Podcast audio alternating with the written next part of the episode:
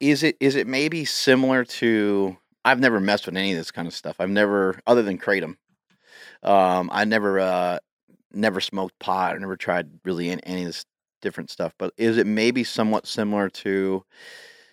Just so other people can be more related to it. Um, just the effects of like alcohol in terms of uh, what it does to kind of let your guard down in terms of like inhibition of like maybe I going mean, and talk to a girl or It would- something. it's it in. It, you're right. I know it it'll probably doesn't lower- feel it probably doesn't feel the same way, It but feels maybe way different. There is a euphoria. Um, it lowers inhibition to an extent. You know, I don't make stupid decisions on pharmaceutical MDMA, where I make a lot of dumb decisions on alcohol. Um, that said, I think it, you know, one of the, the critical differences is, you know, alcohol numbs you. It it quiets the mind in a different way. It really it is a sedative, whereas the MDMA that I'm talking about opens you up. It, it makes you want to have the conversations you normally wouldn't feel comfortable with.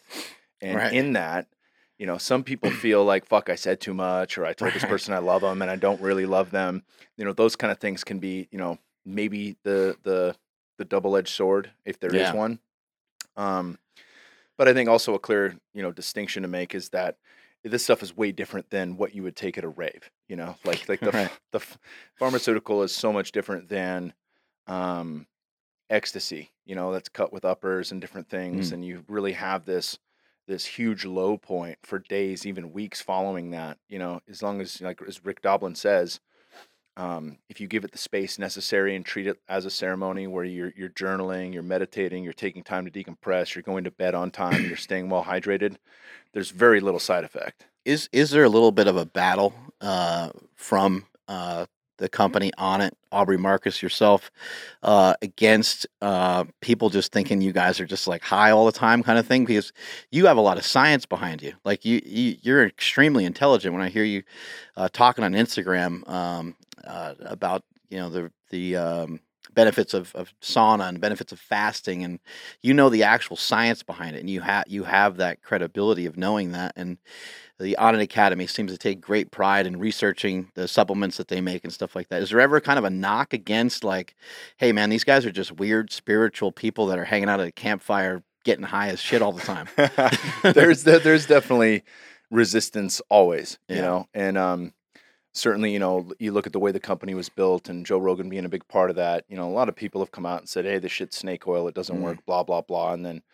You know they had to pony up two hundred grand for a double double blind Yeah. study done at at uh, Boston Center for Memory to verify Alpha Brain works, and they do it a second Yeah. time with a different age group, all with healthy individuals. I, I like it. Alpha Brain. I mean, this is not a commercial for it, but I, I legitimately, when you're trying to pull words and you're trying to pull something from your memory, I legitimately have noticed a benefit from it. It fucking works, you know. I, I but feel it works. there is resistance with that and then certainly you know as you start anytime you use the word god or you start talking about things in a spiritual sense or the benefits of meditation you know it's there's People- resistance whoop, there because if you don't know about it like did you ever see the fucking documentary wild wild country on netflix I have not. it will blow you away I'm going to write it down. it's uh, with this dude Rajneesh before he became Osho, and he, he moves his ashram from India uh, to Is Antelope? Oregon.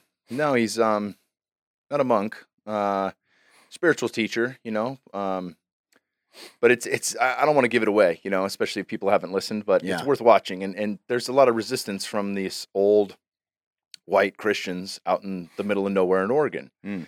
and uh, they show both sides beautifully because you can see that resistance. So there's always fear of the unknown, and certainly with other cultures and things that are that are out there. My job is to try to distill and break down what's useful and what are the the best, most effective ways that are also time sensitive because people don't have an hour to sit in a dark room. Right. You know, like it, truly, if you start to learn and feel the benefit of these things, you can extend that. You know, you don't have to just do it for ten Right. minutes. But if that's if that's the entry point, the low hanging fruit for people to get a piece of the action and say, "Oh shit, I feel better," right? That's important. So those are the tools I want to give to people. There's a, a lot of things to talk about, you know, when you talk to Kyle Kingsbury, and it, it's it's hard to fucking figure out almost where to start.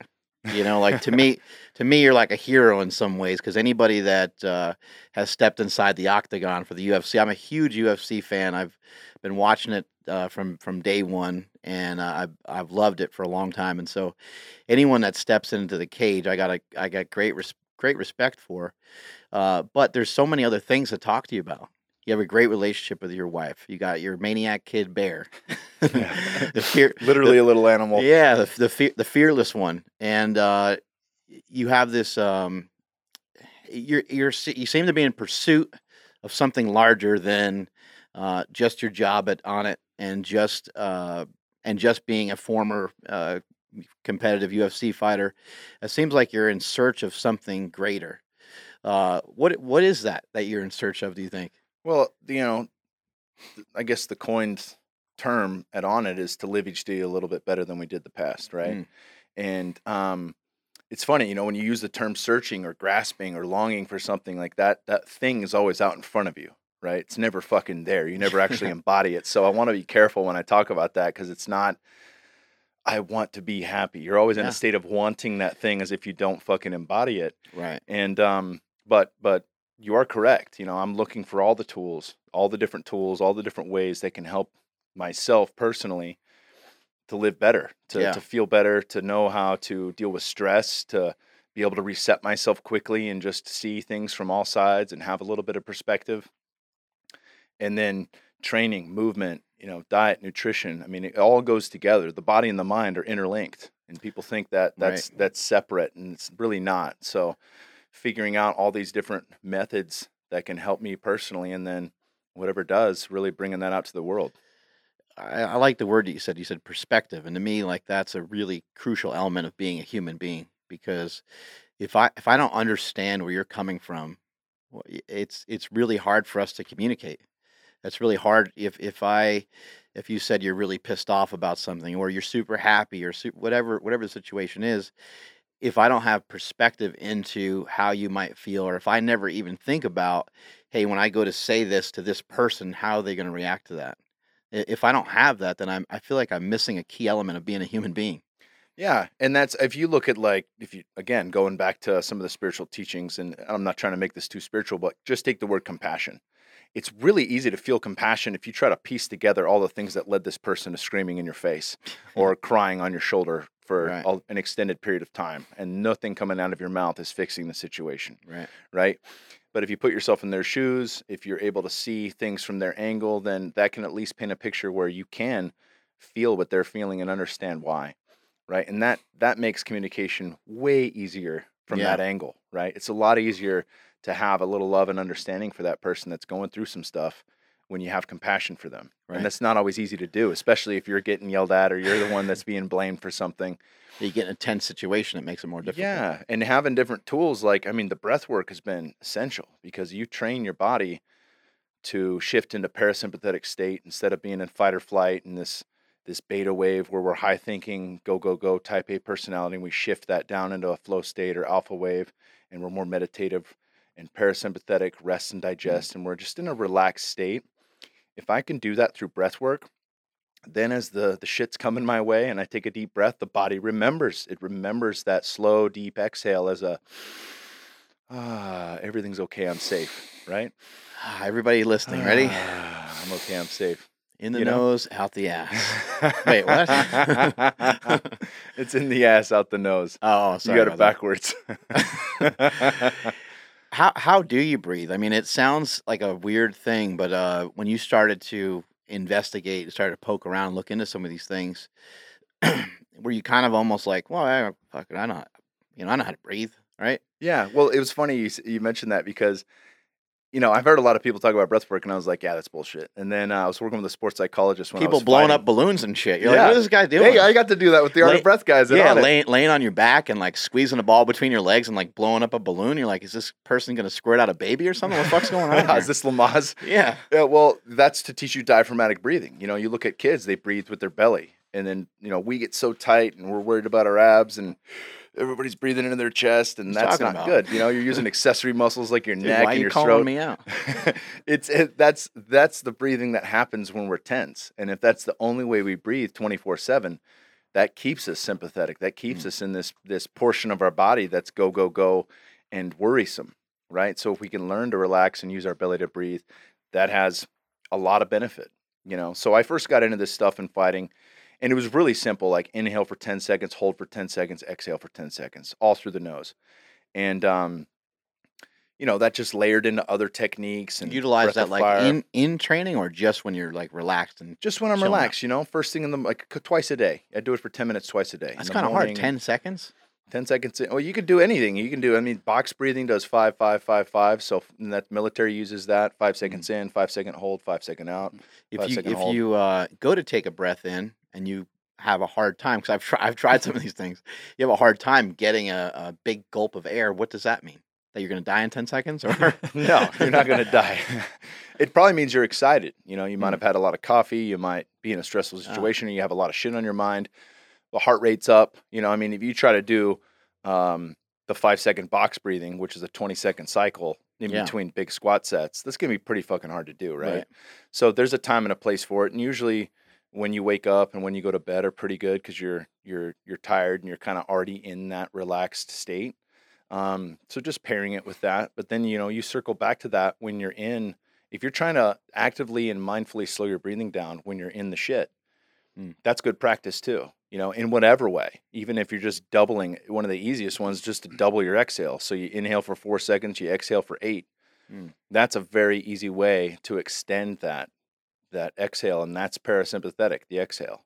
You know, When Rob you were- Wilson was was out at Onnit from Mm. Art of Breath, and he he co-founded that with Brian McKenzie, and it's a beautiful system. They take uh, Buteyko method and um, uh, Wim Hof and a number of other modalities, and kind of piece them together in a way where you can learn to breathe differently throughout the entire day consciously. And that's for performance, for recovery, for meditation, you name it. There's, you know, like many paths up the mountain with that too, just in itself. uh, when you were fighting, did you ever get in a situation where you know you're mixing it up with somebody? Uh, they took you down, you took them down, and so on, and now you're like, oh shit, I need to breathe. Is that something that helped calm you down? Is it something to help you recover? Yeah, there's positions in fighting where, you know, if you get taken down, you can panic and and try to just A huge Go part out to get up. jiu-jitsu, right? I mean, Yeah, the guy's or- laying on top of you or digging his knee into your chest or whatever it might be, right? exactly. And you just, but you just remember, hey, slow the breathing down. And then that one thought, it's not like I'm going to keep thinking that. I got to think positionally, uh, risk control, how I'm going to get back to my feet, wherever the situation calls for. But if my first thought is to slow my breathing down, that's a good thought to have. If a guy's pressing me up against the cage and I'm panicked, hey, slow my breathing down. Now dig the underhook. Now get out, get out of the spot. You know, those kind of things. First thing when you get back, if you ever watch, um, ah, shit, Greg Jackson from Yeah. Jackson's MMA, when they when they record him and he's mic'd up in the corner, the first thing he tells his fighter to do when he gets back is usually five deep breaths or six deep breaths, and that and he'll count for him. Mm. You know, and he that's all he cares about because Right. he knows once he's reset his breath, now he can hear him. Now he can listen and pay attention to whatever adjustments need to be made. And he's one of the best dudes in MMA for making corrections in between rounds. You know, you look at all the great Yeah. fighters that he's coached over the years, they make a lot of adjustments.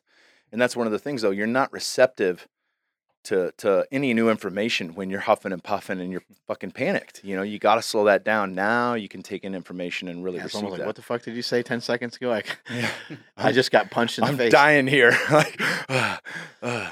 uh, that uh, makes a big difference too. Um, you know, you have a coach, you're used to their cadence, used to the way they speak, and uh, sometimes you see some of those corners are, you know, people are like, "What the fuck did you?" You know, you messed up, you're behind, right? And now they're probably causing almost more, more problems for the guy rather than uh, giving him assistance.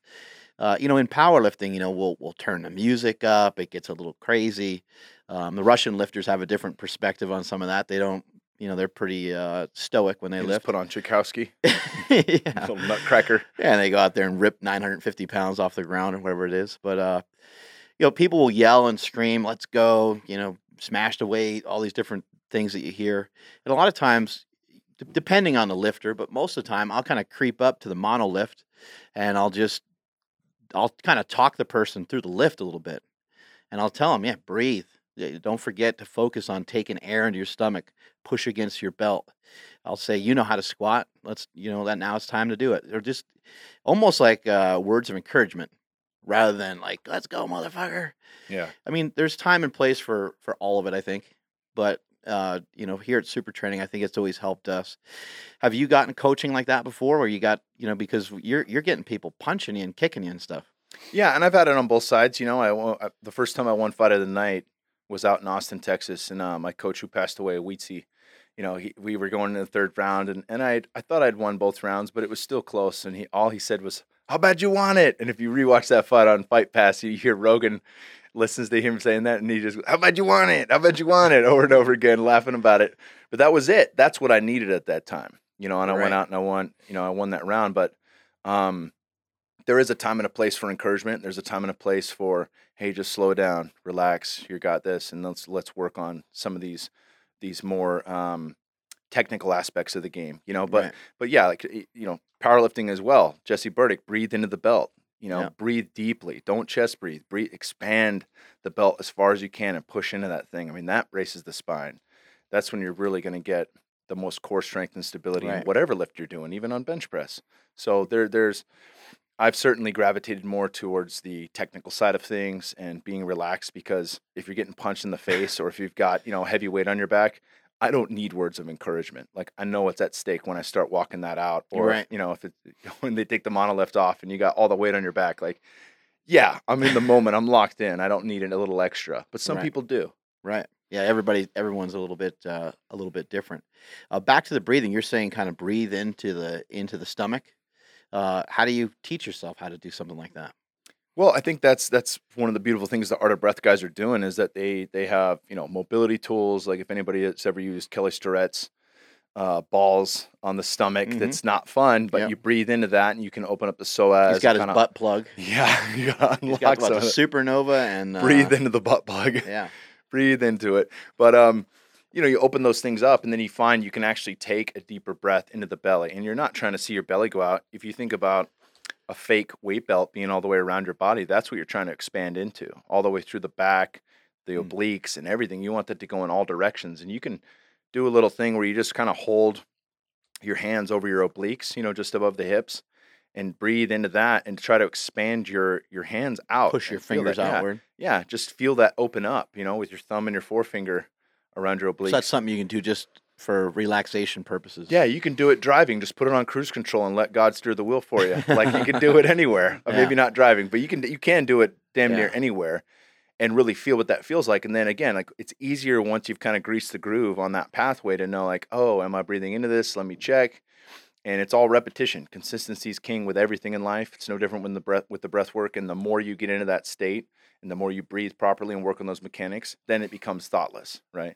How how different are you as a person from like ten years ago? Because I imagine like when you were fighting. I mean, there's I I know some fighters are like more technical and they get into it because they used to wrestle or whatever.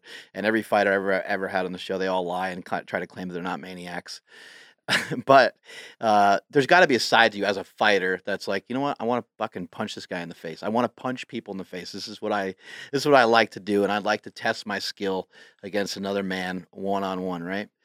So, what is you know? How have you changed from that mindset to being a more understanding person, being a person who is uh, a lot more enlightened? And the second part of that question, uh, Loaded is- question. Yeah, the second part of that question is, would you be able to still fight the way that you are today? Versus the way I you were like then. that fucking question. Nobody's asked me that post fight career. Um, well, let's see. When I got into fighting, uh, I very much was angry. I hadn't done any personal work. At and I- me? no, not you. Oh, okay. But I just wanted to fucking destroy someone. You know, like when um, I'm glad it's not me. you know when uh, in Fight Club when he beats the shit out of uh, Jared Leto. Yeah, And he's yeah, like, yeah, "What the yeah. fuck's wrong with you, man?" And he goes, "I just wanted to destroy something beautiful." Like I had that. Like I just wanted. I didn't give a fuck if I got hit in the face. I wanted to hurt someone. That's a great scene. And you know, moving through the career, it, it shifted to I wanted to be the best version of myself. And it didn't matter. Like, I wanted to win for sure, but I didn't care if I hurt the guy or if I just won with a rear naked choke and he didn't have a bruise on him. I just wanted to win. I wanted to be the best version of myself.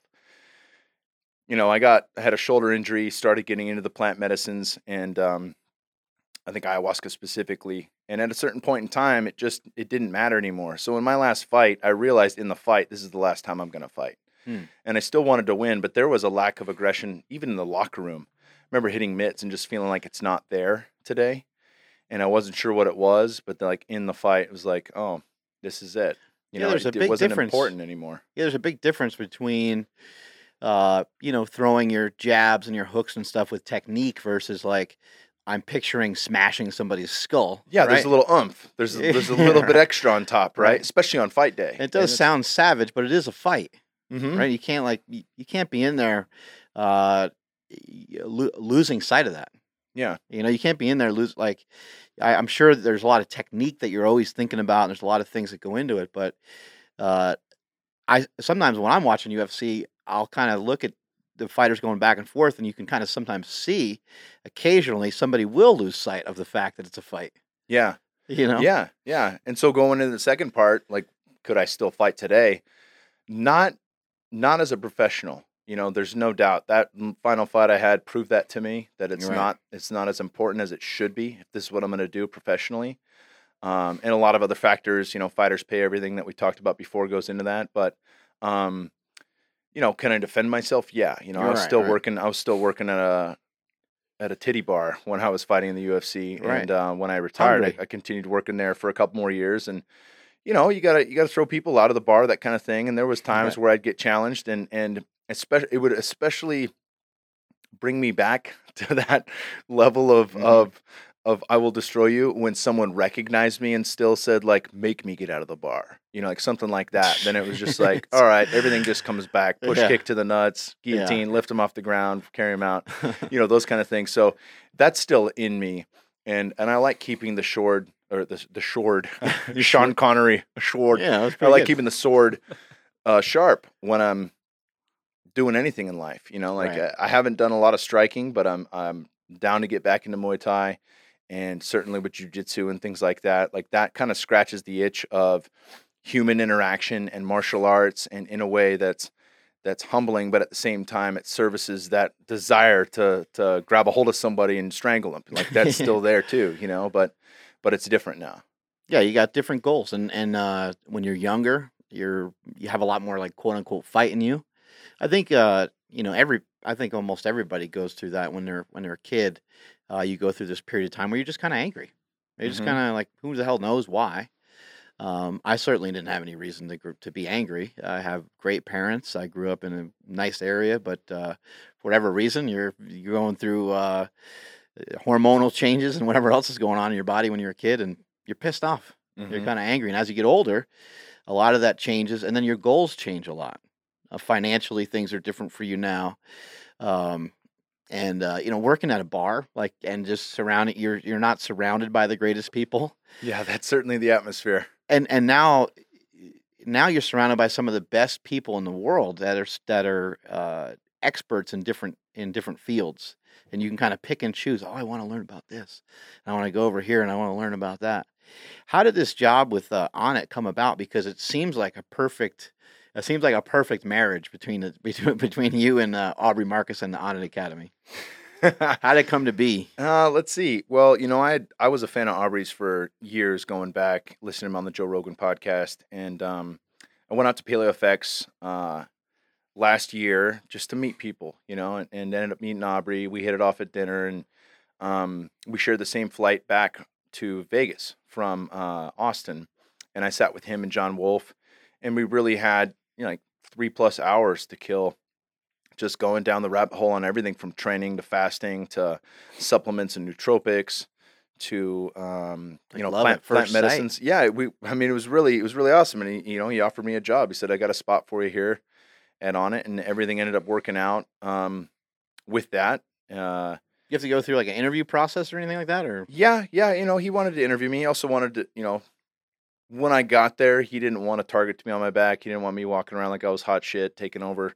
And um, he he really coached me on how to how to come into that situation because I didn't have a ton. That was my first fucking desk job ever, you know. And um, not that I walk around like I'm hot shit on a daily, anyways. But Right. like there were, it made a lot of sense looking back, you know. Right. Um, Well, yeah, you don't want the people that have been working there for quite some time to be thinking like this new guy's going to come in shouting orders. They don't know your background. They don't know if you had a previous desk job or if you're an executive somewhere. They don't really know, right? Yeah, well, and I'm not a doctor, so you know, to to know the things that I know, people like, how do you know all this shit? Well, I mean, I've, I'm fascinated by it. That's really what drives me bitch. to learn. yeah, yeah, that's like I'm a black belt. But um, you know, especially when it comes to to diet, nutrition, health, and wellness, and supplements for that matter, it's a it's been a passion of mine since I've been young. Yeah. You know, so uh, you know, the same goes for for a guy like Paul Chek. Paul Chek quit school, I think, as a freshman. Mm. Same with Einstein. He's in good company. Yeah. But, you know, he's one of the most educated, well thought, well spoken people I've ever met in my life. And that's because he didn't fit into the school system, but he was hungry. And he's Right. still hungry to learn, you know, and, and I, I like to keep that hunger He's inside changed me. a lot. Yeah, big time. You know, he was uh, eh, so much of what came from him was he was talking about lifting quite a bit and and bracing yourself, and obviously he still practices all those things, um, and he still teaches and coaches some of those things. But uh, now he's like totally transitioned. He's almost like a Shaolin monk or something. yeah, he's he's he's he's definitely warrior and and uh, spiritual gangster all at the same time. You know? went and hung out with him. He's down in he's still in San Diego. Is that yeah, right? yeah, we get to hang out. Aubrey came out there, my wife, Dr. Dan Engle, and uh, we did some stone stacking and different meditation and a lot of cool things. Uh, he taught me a lot. You know, he he's con- still continues to this day to teach me a lot. I just saw him out in Sedona last Hmm. week. Isn't it isn't it cool to learn all these things? I mean, things that you would immediately rule out years ago. Like if uh, your elbow hurt, right? If I was like, "Oh, take off your shoes. I'm going to work on your foot." Nowadays, you wouldn't be like, "This fucking guy's an idiot. What's he talking? My el- I told him my elbow hurts. Why is he working on my foot?" But now, you know, we're seeing with guys like Paul. I mean, it's just a weird example, but we're seeing with guys like Paul Chek, and we're seeing with some of these people that do body work, some of these people that believe in uh, spiritual uh, aspects of uh, training and healing the body. Uh, we're starting to see more and more people be more open minded towards, yeah, there's a possibility. Everything's connected. So who knows? Maybe there is something in my foot that's messing up my elbow. Look no further than when Poliquin came in here and dug that that that uh, pen right into your index finger. You could open up and get behind a squat bar, Yeah, right? that still boggles my mind. Yeah, and that's just something. I mean, the problem. I think the issue is for people, especially you know, guys that listen, guys and girls that listen to your podcast and the Onnit podcast. There is an issue when you explain it too fucking woo woo, Mm. right? And if you just say like, listen, it's all the fascial lines are connected, the nervous system is connected, and if I can hit your index finger, it's going to open all that up. And then you're like, all right, well, let's give it a go. And then, it, Yeah. and then it works. And you're like, oh shit, all right, yeah, I guess you know something. And Poliquin obviously knows a lot too. He's one of the guys that's Yeah.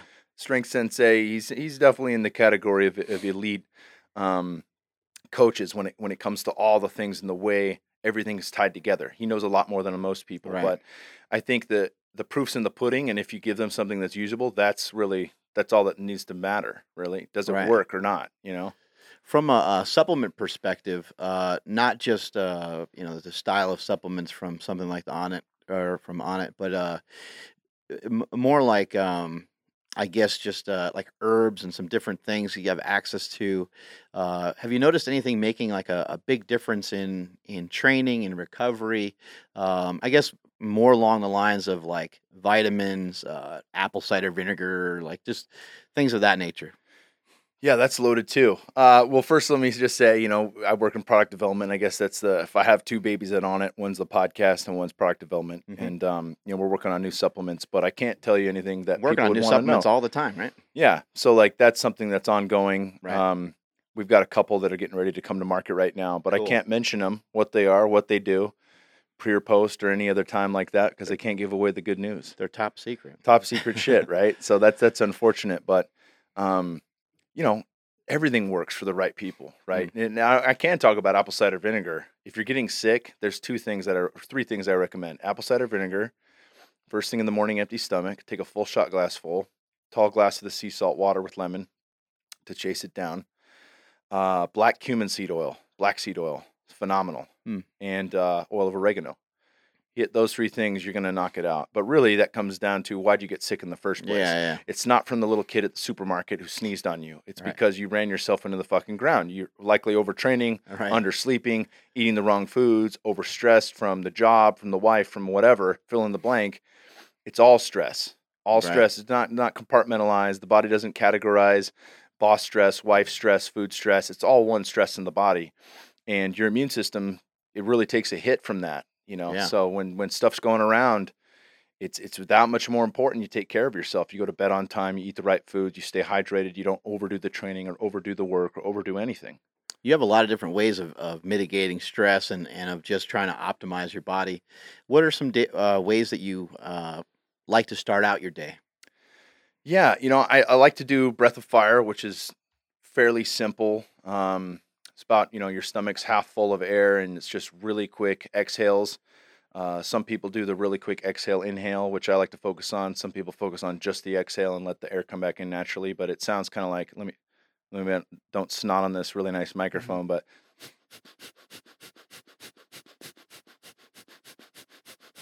Almost you like hit you're that- hyperventilating, huh? yeah, three to five minutes. Then uh, hold on the exhale, hold on an inhale. You can do a second round if you want, but that's really cool because it'll it'll energize you when you want the energy. It'll also de-stress the body if you're really stressed out and you want to relax. So, I mean, a lot of the things that I'm looking at now are time sensitive. You know, we, we I think we were talking before the show about people don't want to devote an hour to meditation, and that's fine. You know, Mhm. but if you give them a piece of it and they feel different, then maybe they will start to to want more. You know, so you know, tell telling somebody to go for a ten minute walk each day, Yeah. being in nature, they feel better from that. And then okay, maybe I can make that a twenty or a thirty, and maybe I can go for a jog now, and then maybe I can lift weights a couple days a week.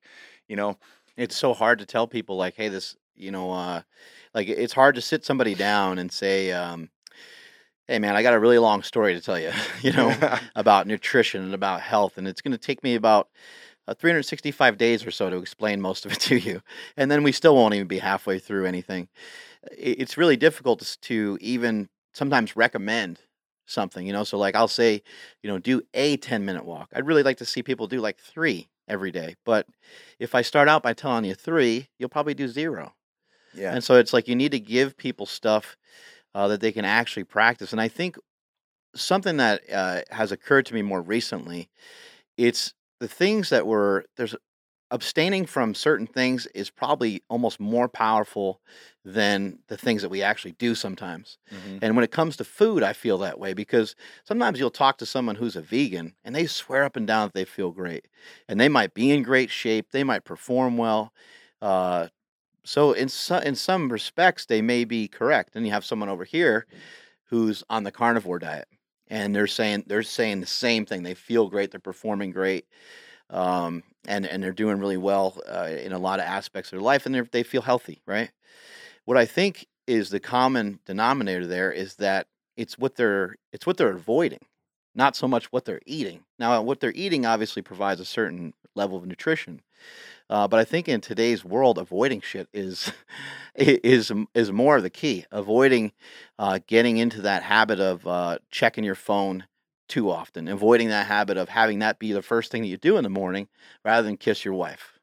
You know, I, I just think that there's there's things that if we were more conscious and we were just paying attention a little bit more, we could be that much healthier and that much further ahead. Yeah, it's massive. I mean, it's all refinement, right? And that's something that you touched on is like it's not necessarily that I'm going to add it.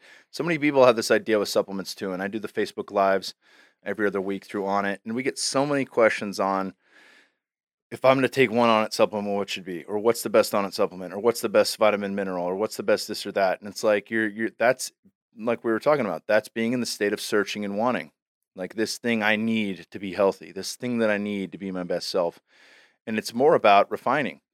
You know, you, you remove the shit that's messing you up because Mm. there's, you know, there's no fucking nootropic on earth that will fix poor sleep or a shit diet. You know, those things will mess with cognitive function far more than any nootropic lifts you. You know, Yeah. but if you get those dialed in and then you want the nootropic for the podcast or for the big interview or the presentation or the big game, like yeah, there's a time and a place for those things and and really prioritizing what's most important. You know, if you were, have a little bit of time to reflect on what's going on in your life and say, hey, you know, I'm doing really well in these areas, but I need to work on this. Work on the thing, you know, elevate that to the top of the list, make that a priority, and then start to refine that, you know, remove the things that are no longer serving you. That's the important piece, you know, and then from there, if you want to add in a thing or two, that, that that's important too. But really, it's about taking away the things that are hindering you. Yeah, there's a lot of there's I mean even just uh we were talking earlier about sugar and Mhm. there's obviously some benefits to sugar. You know, it's not all bad. And, and if you listen to somebody like have you ever listened to Ray Peat? No. If you listen to somebody like Ray Peat, Ray Peat says the almost the exact opposite of what everybody else says. Now, you got to keep in mind Dr. Atkins who came along in the- in about the, the 60s, 70s, he did the same thing. He came along and spoke the exact opposite of what everybody else said. Ray Peat has said that they have cured, and uh, this, I'm just going off what he said. Uh, but he has said that they have cured diabetes and they have cured things with starches and with carbohydrates in the past. And I don't know exactly. I never heard him actually elaborate on that, but there's there's a lot of different, as you mentioned earlier, a lot of different ways to get up that mountain, right? There's a lot of different ways to to to get the same result. But if we're not, we know that if we're not sleeping, and we know that if we continue to make bad food choices, it's going to end up leading to something shitty for us. And I the the, the podcast that Joe Rogan did with uh, Michael Walker, talking about the dreams and talking about memory and talking about the importance of sleep, that was just uh, mind boggling. I mean, really, the the information that was on there and the percentages that he was giving out of how detrimental it is to uh, even miss a night of sleep was just fucking crazy. Yeah, what blew my mind too, and I think Rogan's was, uh, and I'm about three quarters of the way through his book, Why We Sleep. I think it's probably the most important book I've read in the last five years. Um, is that there's a physical performance decline, not just in balance and things that you might proprioception, things that you might figure like I, you know, all right, I'm a little shaky today, yeah. nervous system's a little fried, but also endurance, in strength, in in everything. It it matters. Memory, uh, creativity, problem solving. It all has to do with sleep. It, it's it's it's incredible. I mean, even missing uh, uh, missing a night of sleep can affect your insulin sensitivity. Uh huh. Exactly. I mean, and that's that's another thing. You know, getting back to this, there's so many genetic factors that come in. Then that guy could be right on starches fixing diabetes because you take somebody off a standard American diet, which is garbage, and you start giving them sweet potatoes and yams. Like, yeah, you're going to see benefit there. Uh, I think a lot of people, if you have type two diabetes, would do great on a ketogenic diet. But there's there's there's so much more into that. You know, like do you right. have ancestors from the northern hemisphere that are close to the poles, right. or do you have ancestors that are close to the equator? That all plays a factor, right? Right. And if we don't know um, that, the only way that we can really find some answers is to experiment. Ex- just just try some different stuff. Yeah, genetic testing will be there eventually. Not quite there yet, so don't think your ancestry.com is going to tell you what foods to eat accurately. Um, but yeah, you know, experiment, play, and then have that idea like, what is this doing for me? Do I feel better? And give it an honest go. You know, right. like I have so many people write me, and I'm sure the same with you. Like, oh, I did this keto diet for eight days, and I feel like shit. Like, oh, you're you're you're almost there. Keep going. You know, you want eight weeks. You know, right? Uh, a guy wrote me. A guy wrote me on social media saying, uh, "I tried to, I tried meditation uh, for a day and I didn't feel anything. What am I doing wrong? And I was like, oh, that's the part of me would be like, are you fucking serious? You tried yeah, it once, yeah, yeah, you know. But then the other part of me was like, this guy's asking the question, it's you know, like let me like we talked about earlier, perspective. Like yeah. that guy's new. We, let's not bark at him. Yeah. It's not going to be positive. Let me give you, yeah, exactly. It solves nothing to, to, chew his ass for trying it once and not getting it. Like it took I've me had, years uh, to figure it out, but I've had people ask me um, uh, back when the bench shirts and stuff were more more popular uh, I'd have newer lifters. It'd be their first time in a bench shirt, and they'd go, "Man, like I was handling more weight today. Like, ever get?" I mean, I swear to God, I just wanted to knock them the fuck out right there on the spot. They'd just be rubbing their forearm. Be like, "You ever get pain in your forearms from like you know, handling heavier weight in the bench shirt, I'm just thinking, dude, like I fucking handled 900 pounds for six weeks in a row. what the fuck do you think? You know, uh, bones are shifting and cracking as we're, you know, as as I'm going through the movement. But it, but it, you know, people don't know. They don't know. Uh, they don't know what they haven't tried, and they certainly don't know what they haven't learned yet. Yeah, and I, I mean, the, the the point is, just give it an honest go you know, don't stick your feet in the shallow end and say, "Hey, the water. I didn't like the water." You know, like dive in, spend right. some time in the water, get comfortable, get used to it, learn how to tread, learn how to swim, then come back out. You know, and and I'm not a, a guy that's. I mean, I love the keto diet. I'm not a guy that thinks you should be on it year round. Like carbohydrates are seasonally available Wait, to, to many people Wait, on Earth. You should maybe switch things up. I think there? metabolic flexibility is the key, right? Sounds and there's, ridiculous. There's certainly, uh, you know, there's a lot with um, I think it's uh, Luis Villaseñor, you know, targeted mm-hmm. keto. Yeah. If, you know, people are, it's not this black and white thing. You know, everybody's talking about a lot of CrossFitters, MMA guys, people that are in high intensity intervals that need the glycolytic system to run. Right. You know, you can do some little bit of carbohydrate timing for the workouts and get away with that and still produce ketones, you know, nutritionally, right. not with just only exogenous ketones and MCTs, but carbohydrate timing and di- playing with different things like that. Unfortunately, the word keto is uh, it, it's you know the, the medical in terms of medical, uh, what they're talking about is using being usually you have a reading of over 0.5 millimolars of ketones in your system, right? ketosis. Which already, even just that that one statement, already gets way too scientific for people. And I, I think that my experience has been that, uh, at least in in in what my goals have been, and I always think it's it's important to say to say what desired result have I been looking for, and for me, for now, it's been losing weight, and it's not performance.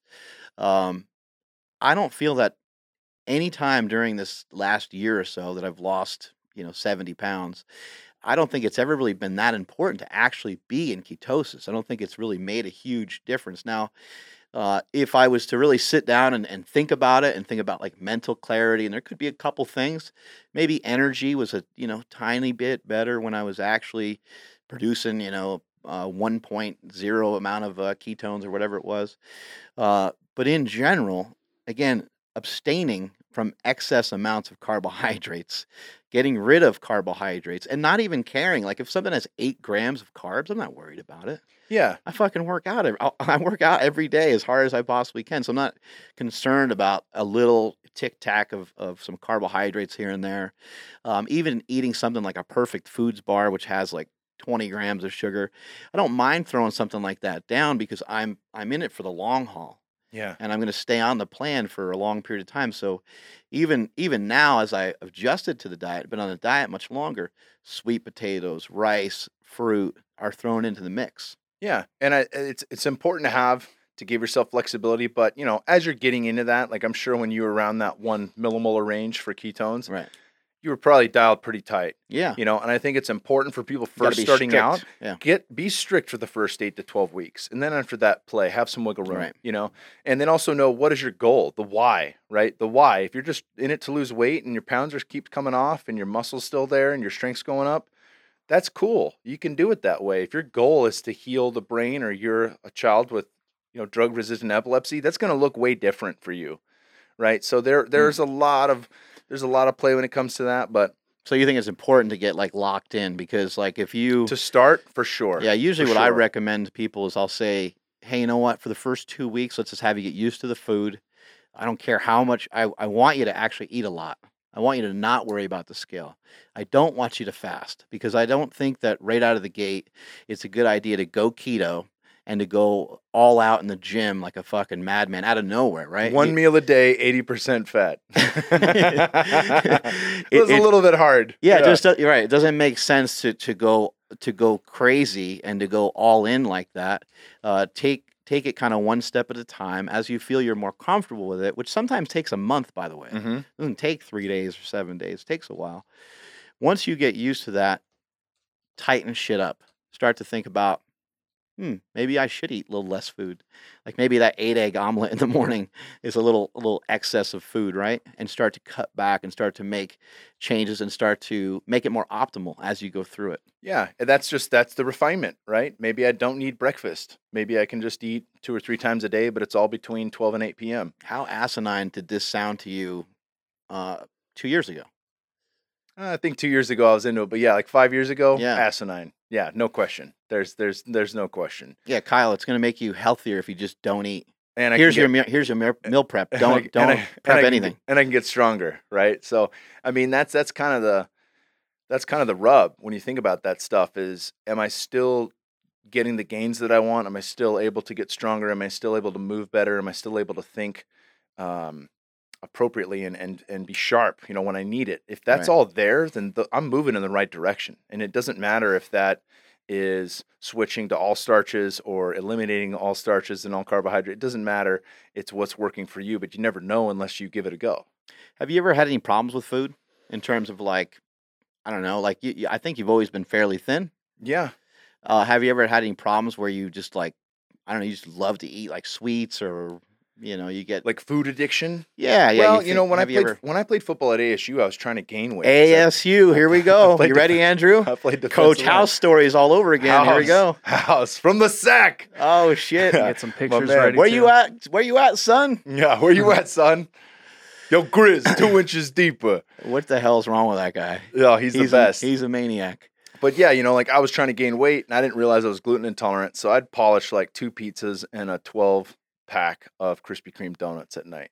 I mean, anything. I was eating McDonald's three days a week, you know, just fucking up my body from the inside out. And I was swole, but literally swole. I was swole from Like from- swollen. Yeah, like, like like swollen. Like my liver and kidneys aren't processing things correctly. Everything's just, I mean, water weight through the roof. You weigh like 260? 268 of my biggest going into senior year, and that balanced gotta- out to about 255. Andrew, you got to try to look up pictures. We got to try Yeah. to find. I want to see what a bloated Kyle Kingsbury. Just look on the bench. That's where the photos will be. I only can find half naked photos, so I'm not upset. Yeah, that's, Yeah. that sounds pretty good. With With him, him have, and can, does just- he have the ability to throw them up on the screen here? Yeah. Oh, there we go. That's the new shit. That's me Yeah. getting into into, into archery Dude, at you're Aubrey's so house. you're so fat that your stomach has lumps on it. Yeah, it's weird. Mm-hmm. Almost looks like abs. That's a, a rainbow speedo that's uh, behind the fanny pack there. Nice. Did did Aubrey buy that for you? Is that a true story? No, my wife bought it for me. She knows my style. yeah. Shit, she knows what's up. Yeah. That's amazing. That's a good photo. I like that. Are one. you guys just chilling in his backyard, or where you at? Yeah, he's got a sweet backyard, volleyball court, giant trampoline. He's got a spot to throw axes and knives. He's got a Damn. you know little twenty yard setup for for shooting bows, and um, it's a, it's a you know it's a beautiful house. You know, I, I think he- the Joe Rogan podcast has had such a huge influence on so many people. And I think uh, you're just seeing more and more people, uh, more and more men, I should say, not to exclude the ladies. Sorry if, I, if you feel like I'm excluding you, but I think he's done a great job of uh, having so many different, so many diverse people on the podcast. He's almost like reteaching men what it means to be men. And you know, like his his uh his facility that you that you go to, uh, you know, where he does his podcast now. He's got a gym. It's the ultimate like man cave. He's got a spot for archery. He has that virtual hunting thing going on. He's got all these uh, tools and all these types of things, and you're starting to see more and more of that. Aubrey Marcus seems to be of the same uh, mindset. There seems to be uh, something associated with uh, some of this quote unquote manly stuff, uh, and, and on the side on the side of all that is just setting up fun shit that's just games and stuff for you to like um, pal around. I guess is the only it's the only way to really put it. You know, like that picture. That's a that's a really cool picture. I mean, it, it's just a guy with a bow, right? But it's it's you guys hanging out and having experience. Yeah, the speedo really adds to it. But it's you guys having experiences together, which is just in, it's just incredibly important. We Yeah. can't we can't be isolated. We can't be living by ourselves, and it's no way to go through life. You mentioned when you were younger that you're angry. I'm sure just in general, you probably feel a lot fucking happier with your life now. Even oh, though no doubt. even though getting the UFC was remember we were talking earlier about uh, chasing down a thing, and you said you wanted to be careful about like that actually being something because when you actually get there, it never is what you thought it was. Like, oh, I'm in the UFC. Well, okay, well now you got to fight against the best fighters in the world. Good luck with that, motherfucker. Yeah. Right? Well, and that's the same thing, you know, like you're chasing the belt, you're chasing the belt, and that's all good, but do you love doing it? Do you love what you're doing Mm. each day? And you know, for a long time I did, you know, and then in the end with the amount of lumps I was taking for the sparse amount of pay I was getting and, and the fighter treatment and everything like that, it wasn't worth it anymore. But I mean, you look at that with anything in life. I mean, a lot of people listening to this are not professional fighters, and this applies to everyone. I think I am. Like, do you love? You can't- you had some decent moves in the jujitsu mat. yeah, it was fun. You just got to work on that quad flexibility. You had a little Oh bit of trouble getting underneath that Japanese table we got for dinner at the house. Wasn't that terrible? That was brutal. But I feel like you now with this fucked up knee. I got I got to limp down. I know. can't what get happened the- to the can't knee? get what, half what the lotus. fuck's going on? Did Andrew Andrew uh, just put you in your place? when When you walked in the door today? Sidekick to the knee. Hey, was- how you doing? I was like, hey, go check out the uh, the target over there, you know, for our archery Wham. setup over here. And then yep, laced it. Yeah. Yeah, fucked me up. Sabotage. No, I got I was doing jujitsu and uh, Who is this guy? Uh Was it pay this guy a Alex. visit? No, he's a good guy. He's I'm learning a and lot then, from and then. I just get totally fucked up. I'm like, hey man, you beat my buddy up. Then he just puts me in a fucking arm lock, and I I I got a broken arm, right? Yeah, yeah. It's uh, it's one of those deals where I was I was Oh, rolling yeah, with at guy. Oh, there we go. We got the video. You look thinner now than there. Still dropping the pounds. Yep. Yeah, that was a good day. But I was I was rolling on those mats with the guy. Got put in a side knee bar and didn't tap because it didn't hurt. And my ego was was much bigger than than my knee joint, and so um, you know, kept rolling that day, no issues. That night couldn't walk, Mm. and uh, it just got worse and worse. So I got the MRI, torn meniscus. They say I won't need surgery, but we're gonna do stem cells and some cool shit. The so wifey just shaking her head at you, like just like ah. yeah, Right? pretty much. she gave you that. But I was I was so you know she's she gave you the look though. She's bummed because she knows like I love to fucking move. I Yeah. love to do yoga. yeah, I I love to train. I love to move, and it's my outlet.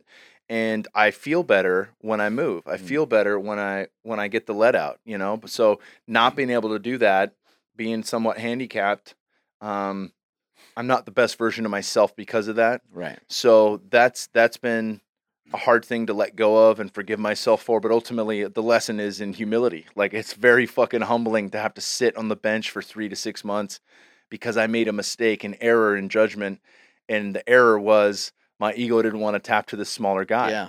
You know, and that's something you learn pretty quickly as a white belt.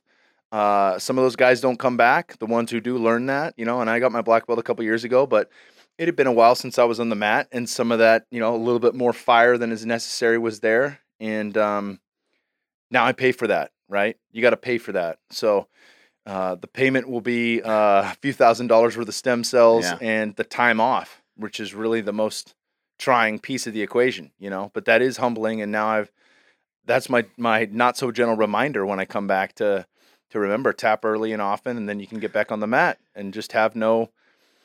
There's no ifs, ands, or buts about it. You know, like really just know, like it's okay if I tap, I can get to roll and try to tap the guy next Right. time. If I don't tap, I'm not going to get to roll for months. Right? Yeah. I, you know, these kind of things, uh, I, I always like to look at the parallels to life. You know, sometimes you're overreaching or, or uh, like you said, you kind of had an ego about it. Like, oh, it doesn't hurt that bad.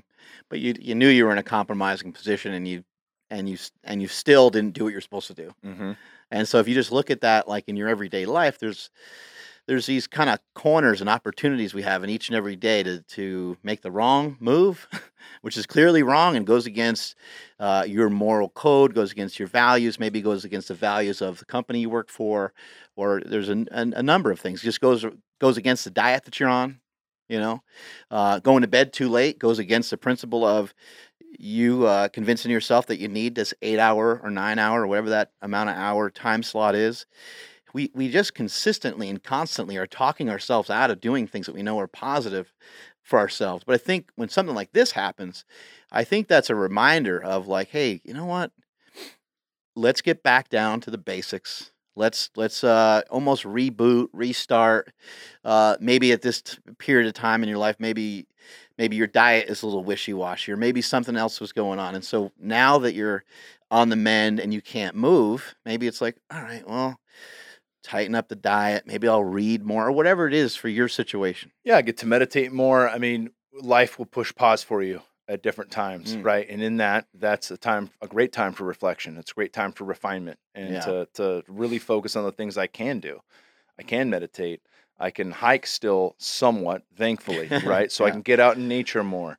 Uh, there's positions where I can still play with my son. I can sit on my ass with my legs spread and let them come tackle me. You know, there's a thousand things I can do, and those are the things that I will do while I'm recovering. how has that changed your life having a kid insane right It's, it's the, it's such a mind fuck. Like, like there's there's Yeah. no preparation, you know, and everyone tells you, you know, sleep, no instruction book sleep now. It's like, no, bitch, it doesn't work that way. There's no sleep deposit I'm making for later. right, right. Um, I mean, he just turned three, and and it, still feels like I'm recovering from the sleep loss. you know, like, like it really does. Yeah. And same with my wife, but um, yeah, you feel it's- some it's- you ever feel sometimes uh, i i i think every parent goes through this especially people that are psychotic like ourselves i think uh you ever feel like sometimes you have conversations and i know he's only three but you ever feel like you have conversations or sometimes you're uh, trying to shove him in, in, into a direction that's like too adult you ever feel that way like dude. I, I had sit this, uh, down and like I, I could was- I could picture you having him like you know, this conversation with how, how he needs to be enlightened, how he needs to open up, and Uh-huh. like I so I would, I, you know, we will, we will sit him in his room and I'll lecture him because I recall that being worse than my father spanking me. When Oh, he, he'd yeah. say, "Stand here at the edge of the bed," and he would talk to my sister and I for forty-five fucking minutes, and I'd be like, "Can you just spank me and get it over with?" Like, and I'm standing in place, and you know how hard it is for a kid to stand in place for like forty-five minutes. I mean, brutal, right? So I try to mimic that with him, knowing that was the worst punishment that I'd get, and um, what I realized, obviously, he just turned three. He would repeat the same words back to me. So like, Bear, we don't hit mommy in the face, and he would just look at me and say, Bear, we don't hit mommy in the face. You know, and literally just repeat whatever I was saying because he knew the as fast he just learned this. As fast as he would repeat what I said, he would get to go out of the room again. And I was like, damn, he's not even comprehending what I'm saying. He's literally just figured out that if he repeats back to me what I say, he'll get to get out of the room quicker. this kid's a genius. Yeah. And then I'd be like, Bear, do you understand what I'm saying right now? Do you understand what I'm Yeah. saying right now? Right back to me. And I'm like, fuck, it's not working. So, yeah, I mean, it's, he's my greatest teacher. Man, I There's no that- doubt. I did that so much with my son. I would I would ask him, and this is as he got older. It wasn't when he was he wasn't three. He was probably more like six and eight and even ten. And we don't have those conversations anymore because he's he's fourteen and he's he's doing really well. But you know, uh, I remember when I was asking him, like, does this make sense to you? Do you understand why you're in trouble? You understand? Like, I, I don't want to yell. I don't want this house to really. I don't want this house to be like that at all. Like, I don't. I don't. I don't even think it helps for me to like yell at you across the room. Like I need to. I'd rather have a conversation with you uh, rather than yell and scream at you or have your mom get all upset and have everybody's blood pressure go up and everybody all pissed off, which I just don't think is a great way to uh, to live. You know. And so I try to explain all these things to him. I try to explain what I thought you know he did wrong or whatever, and he just I'd be like, "You understand?" And he'd say no. And I, you know, I'd go through, I'd go through it again, and I'd try to go from a different angle. What I learned from that was, I mean, sometimes he's doing it just to be a dick, right? Mhm. Like just some, you're sometimes you're a kid, you're just, you know, you're just trying to push your parents' buttons, you're trying to force the issue a little bit. But I learned from that was reprimanding him, or or however you want to call it, whatever you want to call it. Uh, it worked a lot better if I did it later. So if I said, hey, you know, you got to go to your room. Well, if I, I just sent him to his room, and then if I immediately went into his room and tried to talk to him about it, it didn't work. But if I just gave it some time, if I gave it like an hour or two, and then talked to him about it at that time, hey, you can't hit your sister. You understand you can't hit your sister, right? You're not supposed to. Eh, why aren't you supposed to hit your sister? And then he'd say, because you you you told me not to hit girls, you know, and it's stuff stuff like that. And then it seemed to sink in a lot better. Yeah, yeah, and that works for arguments with the wife. That works for anything really. You Right. take take the break, let the emotions calm down, and then come back to communicate in a space where you're not, you know, on the razor's edge of your emotions. You know, like just being able to settle down for a minute. Yeah. And that's really where some of the tools like breath work or just, you know, calming the mind to nature, going for a quick walk to shift things and think about it and really fine tune what is the best way to communicate this. Right. You know, that small moment of reflection allows you to fine tune and come back from a better place. we're plowing through a lot of stuff here. Let's let's go back for a second here and just talk about keto. Uh, let's talk about you know what is a ketogenic diet. I know we repeat that a million times on this show, but I always like to pretend this is the first time somebody's watching this show. We're here with Kyle Kingsbury, former UFC fighter. Um, why have you chosen to utilize the ketogenic diet? Um, and uh, you know what spawned your interest of it?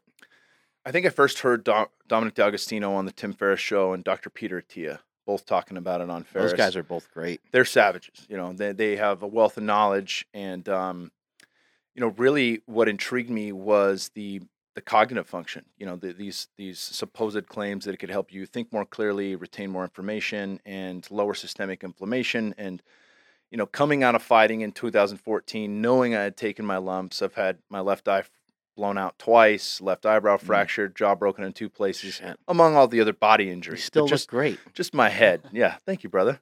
You know, all those things played a factor, but really it was um it was about the brain, you know? And I think giving it a real go the first time the first time I really got into nutritional ketosis, I just I could retain everything. I mean, I Mm. was flying through books, still still reading but at a much faster pace and really able to retain the information.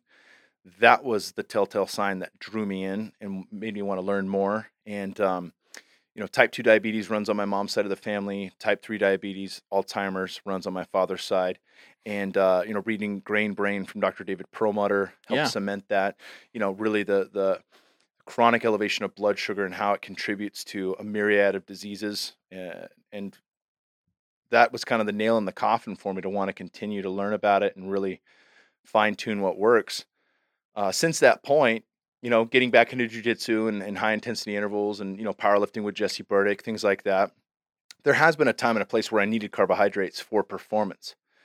And I think what's beautiful now in books like the, the Keto Reset Diet by Mark Sisson and the Ketogenic Bible, there's a place for targeted keto. There's a place Right. for carb cycling or carbohydrate backloading.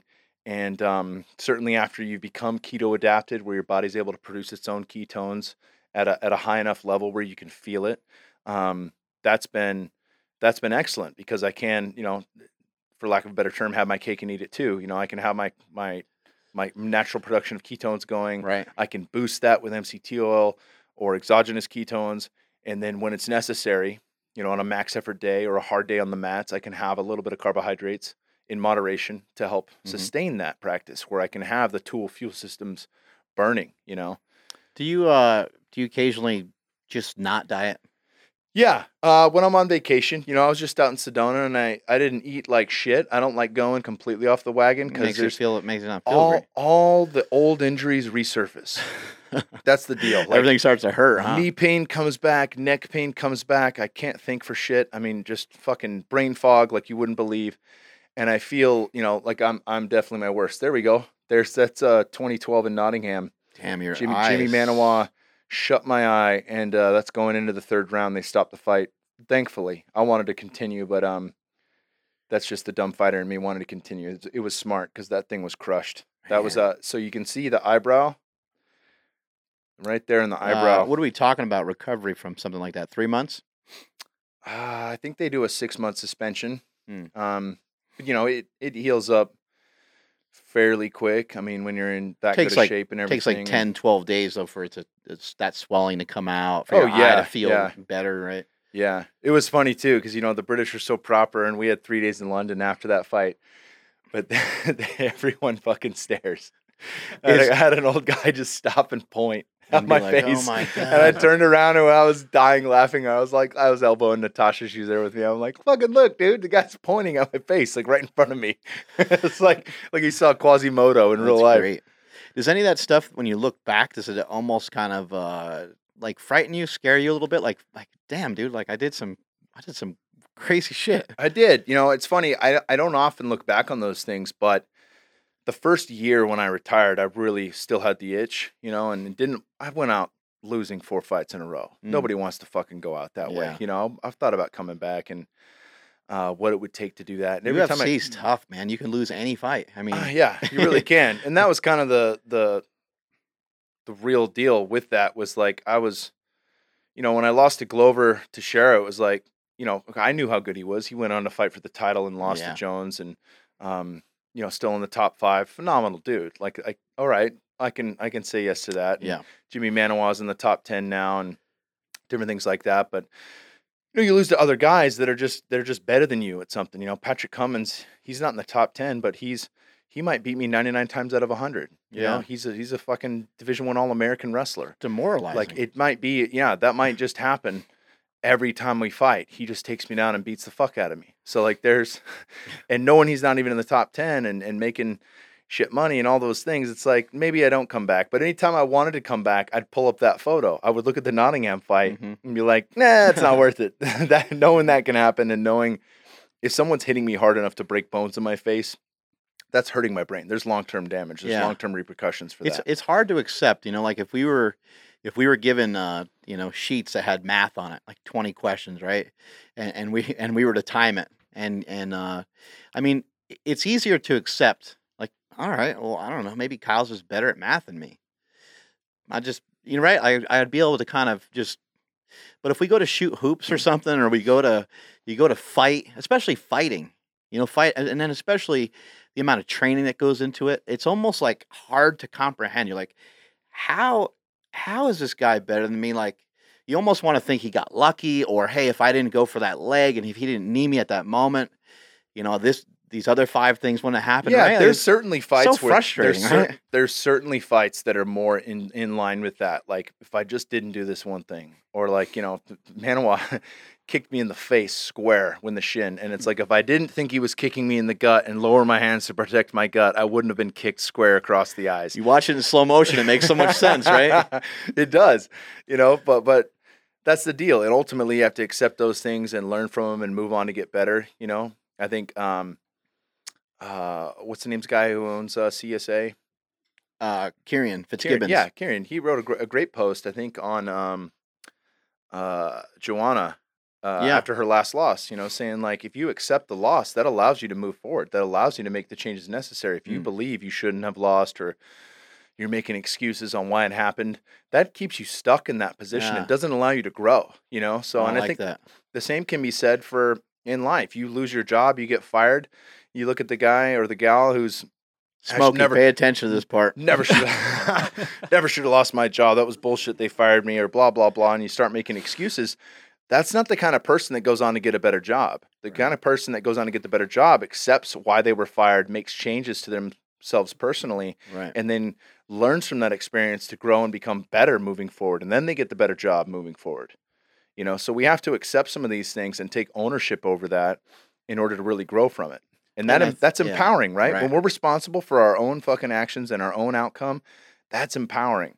Otherwise, you're the fucking victim. If you're always think, the uh, victim, you, you're disempowered. I don't think too many things reflect that better than fighting because it's like it, it is one on one, right? And it's it's it's a one on one fight, and you're uh you're both accepting of the rules, you understand the rules, right? And hopefully the fight is uh fought fair. But if you lost, you got to just be like, well, you know, it sucks, but the other person was better than me. Yeah. You know, and and they, even if you just admit they were better that day, that's okay too. Right. You know, he was the better man that day. That's okay too. we see it with lifting a lot. You know, somebody's like, ah, you know, my my my form broke down. It's like, well, your form broke down because it's too heavy. you need you need to use lighter weight. yeah, I couldn't. I mean, I get. my hips kicked back when I was coming out of the hole. yeah, yeah, of course they did. Yeah. Because you're you're not strong enough. I, I get a lot of you know people will send me uh, messages with with their lift and hey, can you check this out? What do you think's wrong? And I'll just say almost every single time, use less weight. You know, add a couple reps in there because they're always sending me videos of them, you know, trying their maximum, and uh, that's not we don't really train that way. You know, you know with Jesse, like we we are. We are scratching the surface of that sometimes, and every once in a while you want one that really kicks the shit out of you. But in general, we're not going uh, 99 or even 95 percent that often. When you fight, what's what's the training like for that? I mean, uh, you you can't really you can't really fight. Well, the Right. cha- you know, it's it's a weird deal, uh, especially at AKA. you Different know. camps, I'm sure. Yeah, different camps. Um, you know, the guys at the old. At, pecs are really sore, by the way, Smokey. yeah, you you guys you guys bang out. The, look at that. You got Feel like it. triple D's, son. Damn. I don't even know what we were talking about just now. Look at I could I could, I could get in between that. Yeah, good. I can remove, get- the, rem- remove the fanny pack. I could get in there. Ah, I got I excited. really just lost my train of thought. Yeah, my fanny pack moved up a couple yeah. inches. broop. max effort. Oh, max effort. Yeah. So fighting back in the day, they used to, you know, they were actual fucking fights. You know, no headgear. You know, Vanderlei and Shogun at Chute Boxe, they would just go for it. No, And no that- gloves and shit like that too. No, they'd have gloves Ah, on, but and, and taped up, but yeah. and mouthpieces. But you know, AKA, we'd we'd spar three days a week. We'd have big gloves and headgear, most of us, but we were going all out too. And if we weren't that, we weren't we may not necessarily start that way, but by round two and round three, yeah, it's it's a fight with big gloves Yeah. Right? And you see that that's not a sustainable practice, right? You've got not just from a longevity standpoint, is uh, but as a, as a fan, it's cool to watch. You know, Mm. I've seen some of the training and stuff, and just as a as a fan of the sport, it's you know you're you watching them, and there's like some pitter patter going. They're feeling each other out, and uh, in you only get to really see that in the practice mode. And you know those two guys hang out all the time. yeah, They see each other every day. yeah, and and then somebody starts going a little harder, the other, and then and you see it escalate, and you're like, oh shit, that's that's what this pro fighting stuff looks like. yeah, until it's all out. Example of it. But even from a performance standpoint, that's not sustainable, right? So those guys have learned, um, you know, to scale back to go hard with the big gloves once a week, hard with the small, or you know, lighter but more technical with the small gloves once a week, and really have you know variety in the training and guaranteed rest days and a lot more recovery and body work and different things that we were talking about. All these tools that help get you back on the mat faster, Mm. right? So all of those things, the education of MMA because it's young is coming up, and as Yeah. we see that, people treat this more like you would an NFL player. You know, like wh- when does an NFL player play like they do on game day? Only on fucking game day. there is no practice during the Right. week where they go fucking all out. There is none. They might have drills and different things where, you know, they're gonna they're gonna go hard, but game day is game day, right? Right. And I think in fighting, it's a little different because you want to, you know, as people are coming up in the game, you want to weed out the people that can't take that before they get in there, hopefully. Um, and and there's just a lot of old school mentality when it comes to that. But if, if you look at boxing with the great boxers, you know, like I was talking to Howard Davis Jr. before he passed, who was an Olympic gold medalist. He might spar a few times in a training camp all out but most of it was was working on the technical side, getting in shape, and then seeing stuff coming at him, working on his defense, working on footwork, and all the other variables that go into the Mm. to the fight. It wasn't that I'm gonna fucking make sure I'm tough enough. Like you fucking knew that, right? And I think as MMA progresses, you'll know like Cain's tough enough. He doesn't need to go all Right. out during training camp. He needs to focus on his cardio and his technique and whatever the game plan is and work around that. So Yeah, it seemed like in uh, just uh, from an outsider looking in with with the training that goes into boxing, it seems like a lot of those guys are a little less likely to overtrain. It seems like the old school mentality of, of wrestling, especially collegiate style wrestling, and just having a lot of friends that, that wrestle in high school and stuff, it seemed like they they really like like like to overdo it. It's almost uh, like And a that's, that's badge, that's kind of a part of the culture too, though. badge, you know, badge of courage. I a I way. think anyone that's wrestled in high school had a coach that said, "We're going to be, you know, we might lose on technique, but we're not going to lose because we got tired. We're going to be the most conditioned team in this state." You know, right. like, like anybody who's ever wrestled high school, like, yeah, my coach said that. You know, like that's that's kind of the deal, right? So that's impregnated in into the culture. Um, but it's and, and a lot of collegiate wrestlers have gone through that too. You know, I'm good buddies with Cain and Bader and CB Dollaway and those guys, and and uh, that was certainly the case for them in college. Mm. So you know, train until you're throwing up multiple times through the through the through the training, and it's uh You probably do need that here and there, though, right? I mean, you need to. Yeah, so you and I need think it- something, right? I think in Hell Week, you know, to see who's in shape, to see who wants to be on the team, those kind of things, it's there. But that's more the weeding out process. That's not preparation, right? right. Um, and you know, just looking, I mean, everything's getting smarter. That's all there is. And I think the, one of the reasons boxing doesn't have that as as often. Still, there's overtraining in any sport, but yeah. I think the perhaps the reason boxing doesn't have that is because it's just been around longer. Yeah. You know, they've been able to fine tune. Yeah. They've learned from their mistakes, and they know like this is how we can peak for the fight. They use a lot of drills and they and a lot of running, right? It's just like go run. Yeah, baseline aerobics is something people forget about. You don't see that as much in MMA, or you Mhm. don't hear about it as much. Like they, I always see like I see videos of them training in the gym uh, with weights. Um, obviously, you see jujitsu being practiced and uh, Muay Thai and all these different things, but you don't really see a lot of like running. Although you think back to those old images of like Tyson, he was always doing road work. Cain, Cain does it. You know, DC does it. There's a lot of guys that do it. Uh, a lot of guys at Jackson's camp will go run hills at that altitude. Um, Did you do it much in your career? Yeah, there, there's an important piece of that equation. You can't leave aerobic capacity off the table. I think you were talking about this with Dr. Andy Galpin. Mhm. You know, like how much that influences not only your performance, how you can resettle the heart rate, resettle your breath work in between sets when you're lifting weights, but also your recovery process. If your aerobic Yeah. capacity is better, you're not dipping into anaerobic as quickly, right? So you're, you're kind of postponing that anaerobic dip where you're really working on lactate threshold and things like that because you've built an aerobic base. That's important in all things. The issue with MMA is there's so many damn things to learn. Yeah. You got your Muay Thai coach pulling you one way, wrestling, jujitsu, put the gi on, okay, no gi, and whatever the case is, sparring. Then a strength coach telling you to lift weights and high intensity intervals, right? All very important. All there's a reason for all those things, but that nice, easy distance run is still an important piece too. It's just maybe not as necessary. It's not something where you got to get your mileage up because you're not running fucking distance when you're fighting.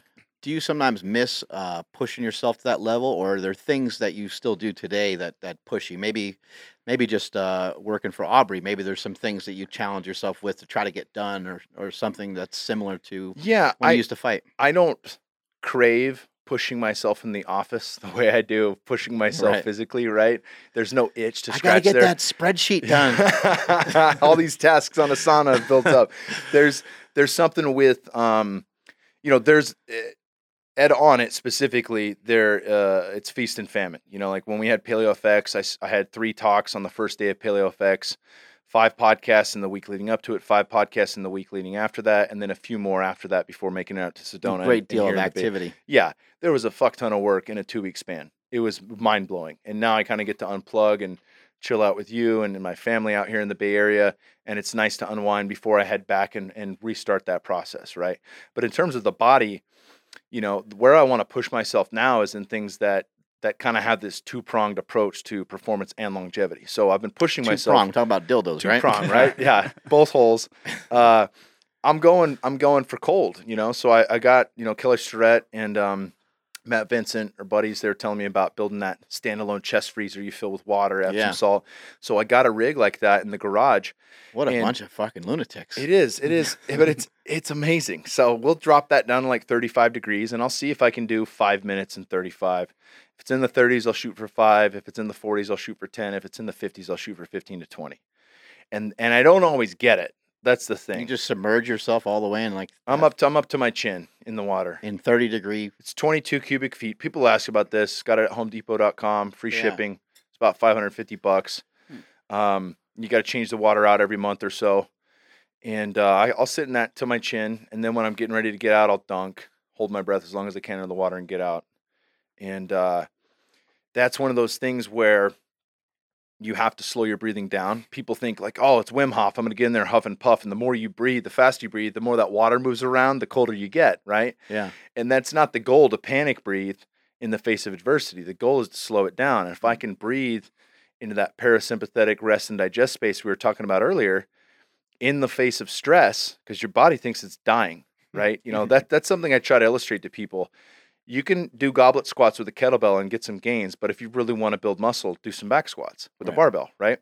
Your body is concerned it will die if it can't stand up with that weight. So it has the greatest physiological adaptation because of that Right. right? Same thing with the cold. If I go in a 60 degree pool and I stay in for an hour, it's going to have some benefit to me. There's no doubt from a fat burning perspective to shift in dopamine and neurotransmitters, there's a response. But if it's damn near freezing and I get in for three to five minutes, it's going to have a greater response. So working on all those variables and how I quiet the mind in that kind of adversity, that's shit that get extrapolated out into the real world. gotcha. You know, when I'm comfortable in that discomfort, that parallels into everything in life, right? And that's why jujitsu is such a beautiful thing. You know, when I got Mark Bell sweating on me, laying on me, huffing and puffing, It's kind of If I could- gross. You end up sweating right on top of each other. right into my mouth. Yeah. Drop of sweat. If, yeah. if I can feel comfortable with you on top of me, I Hey, can now. feel comfortable in traffic. I can feel comfortable getting yelled at.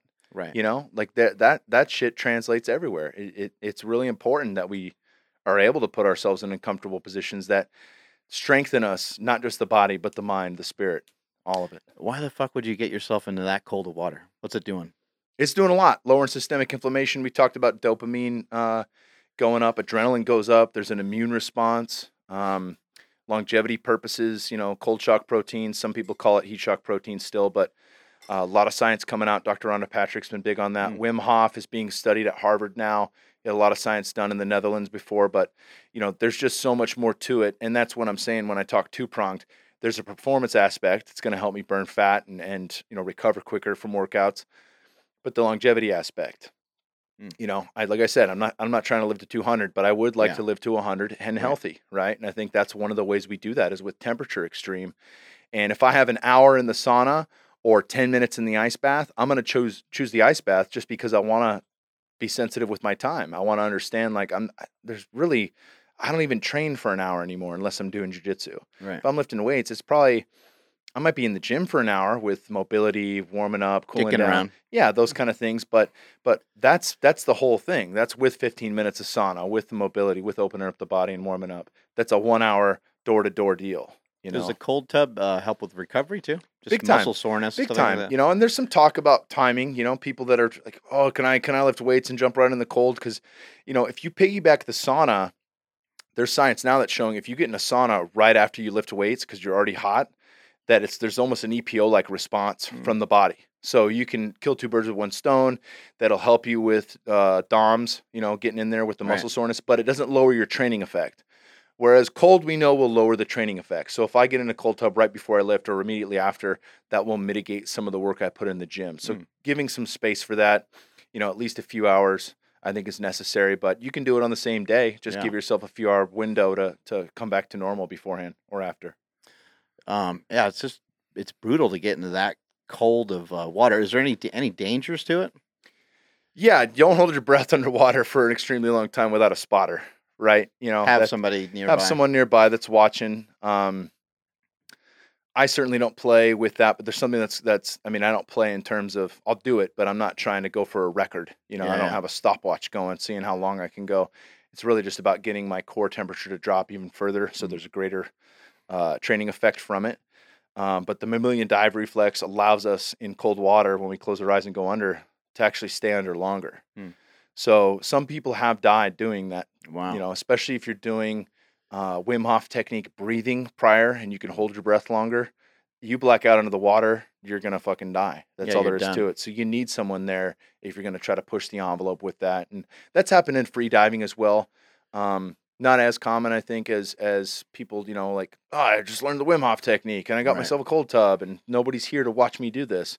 That can be an issue, but um, you know, I think you have a level of respect for anything you do in life. Right. You know, if you're gonna squat heavy, you got a guy there supporting you. You got somebody there watching your back and Right. spotting you and making sure that you're gonna come up with the weight. No different, right? What does a sauna do for you? Well, I think if you really want to dive deep, go into foundmyfitness.com where uh, Dr. Rhonda Patrick has posted a, a shit ton of studies. Um, a lot of it has, you know, I think the coolest stuff that's coming out is the lowering of all cause mortality.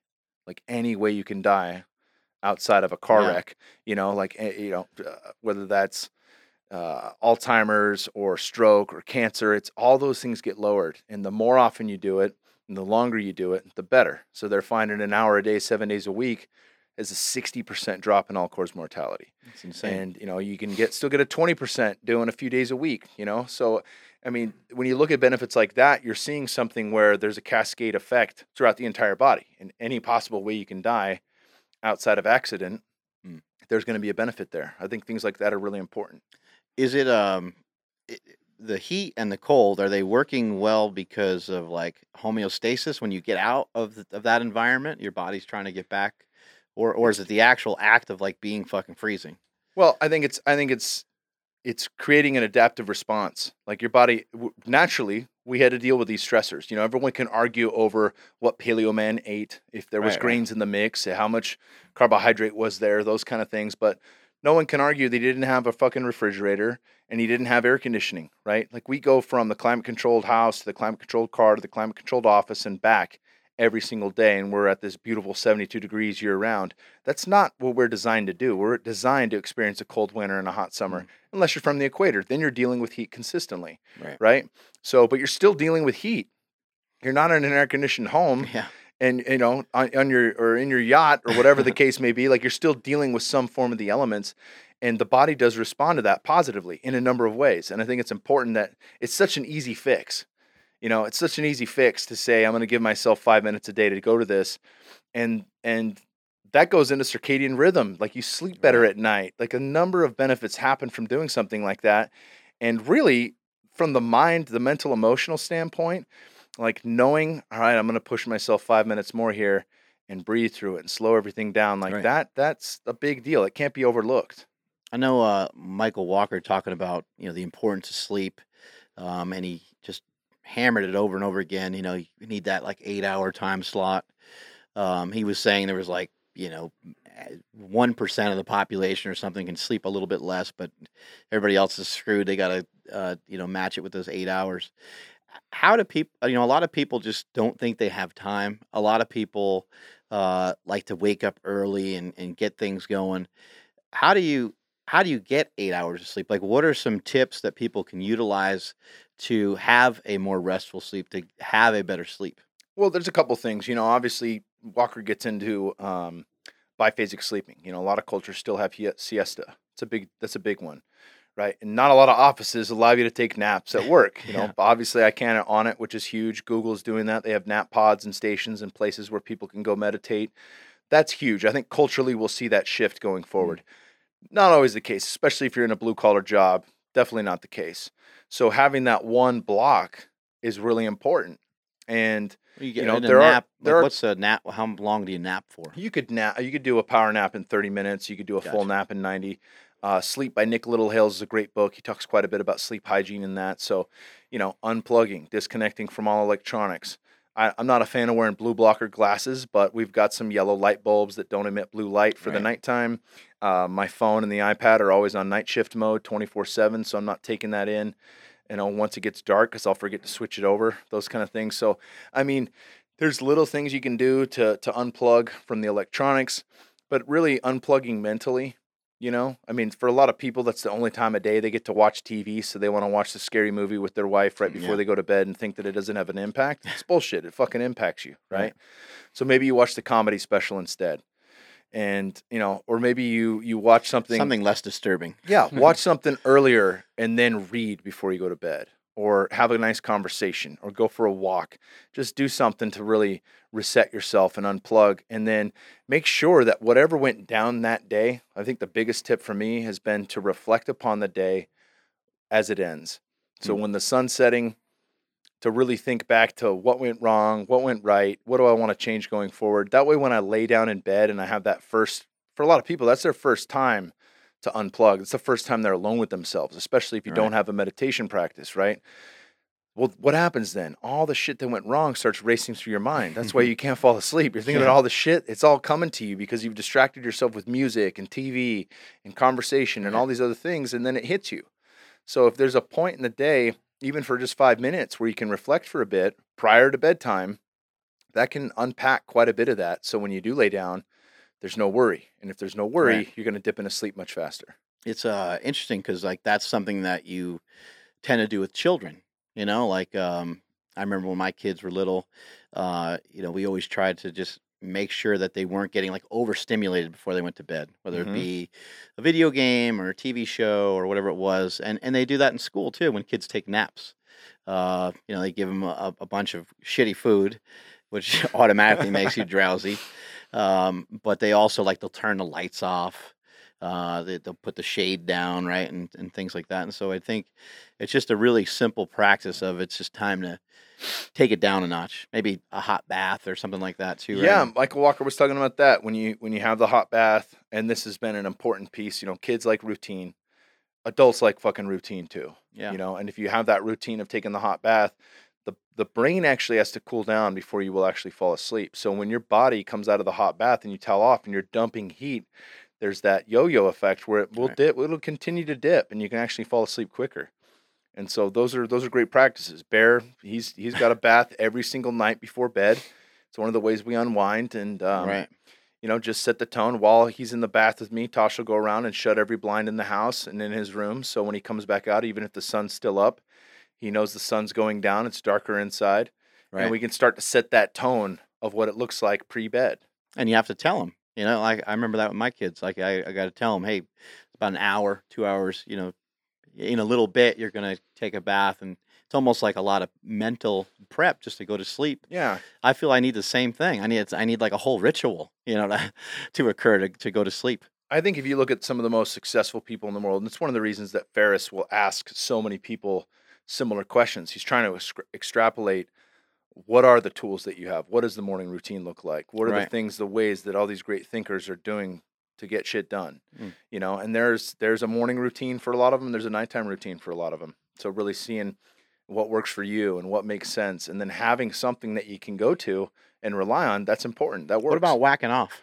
Whacking off? Is could- it too stimulating? that could be a part of the routine. It doesn't take me long, so it's not that stimulating. I mean, one or two minutes and you I'm were, good to you go. You were mentioning before the podcast, you were talking about somebody who had really big balls. And Aaron, then- Aaron Alexander, Yeah. massive balls. He might have an issue. why why are his balls so big? Well, I think he practice. It might be genetic, but I think he practices uh, tantra se- tantric sex, so he doesn't always ejaculate. He said maybe once oh, or it doesn't twice a always. month. I thought you said he didn't at all. No, well, I mean that's the thing. Like, if you never ejaculated as a man, you, that would happen in the middle of the night. Like that's a wet dream. Like you're you're supposed to release at some point. We're such perverts Out that with we just old- fucking start squirting all over the place. Out with the old You and with the new. Yeah, you wake up with the sheet stuck to yourself.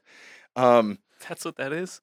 That's what that is. Your body needs to release those. Jesus Those sperm Christ. don't live It's been happening forever. to me for the last thirty years. they don't live forever. You gotta have you gotta have some new blood in there, some new guys. So, but yeah, he's got giant balls. I think that's the moral of the story is that um, Hmm. his balls are bigger than anyone's I've ever seen. I got to see him in Sedona You know those those kids those kids toys that you can like bounce on. It's got the handle in the middle. Is it Just like, like, in that? South Park, we were Yeah. talking about that. Like when they're trying to give themselves nut cancer so they can go get medical marijuana in Colorado. What is ta- like is tantric sex a thing? Like what is what, what is that? Why why does he do that? I haven't experienced. What's wrong with this I guy? haven't experienced tantric sex. Uh, I've read about it in practices with Kundalini, and, and Osho is big on that. Um, I guess you know you'd have an orgasm internally. You know, and a lot of guys are shaking their head right now. I'm happy you waited to get into this fucking after we've already gotten some good stuff to the listeners before they turn it off.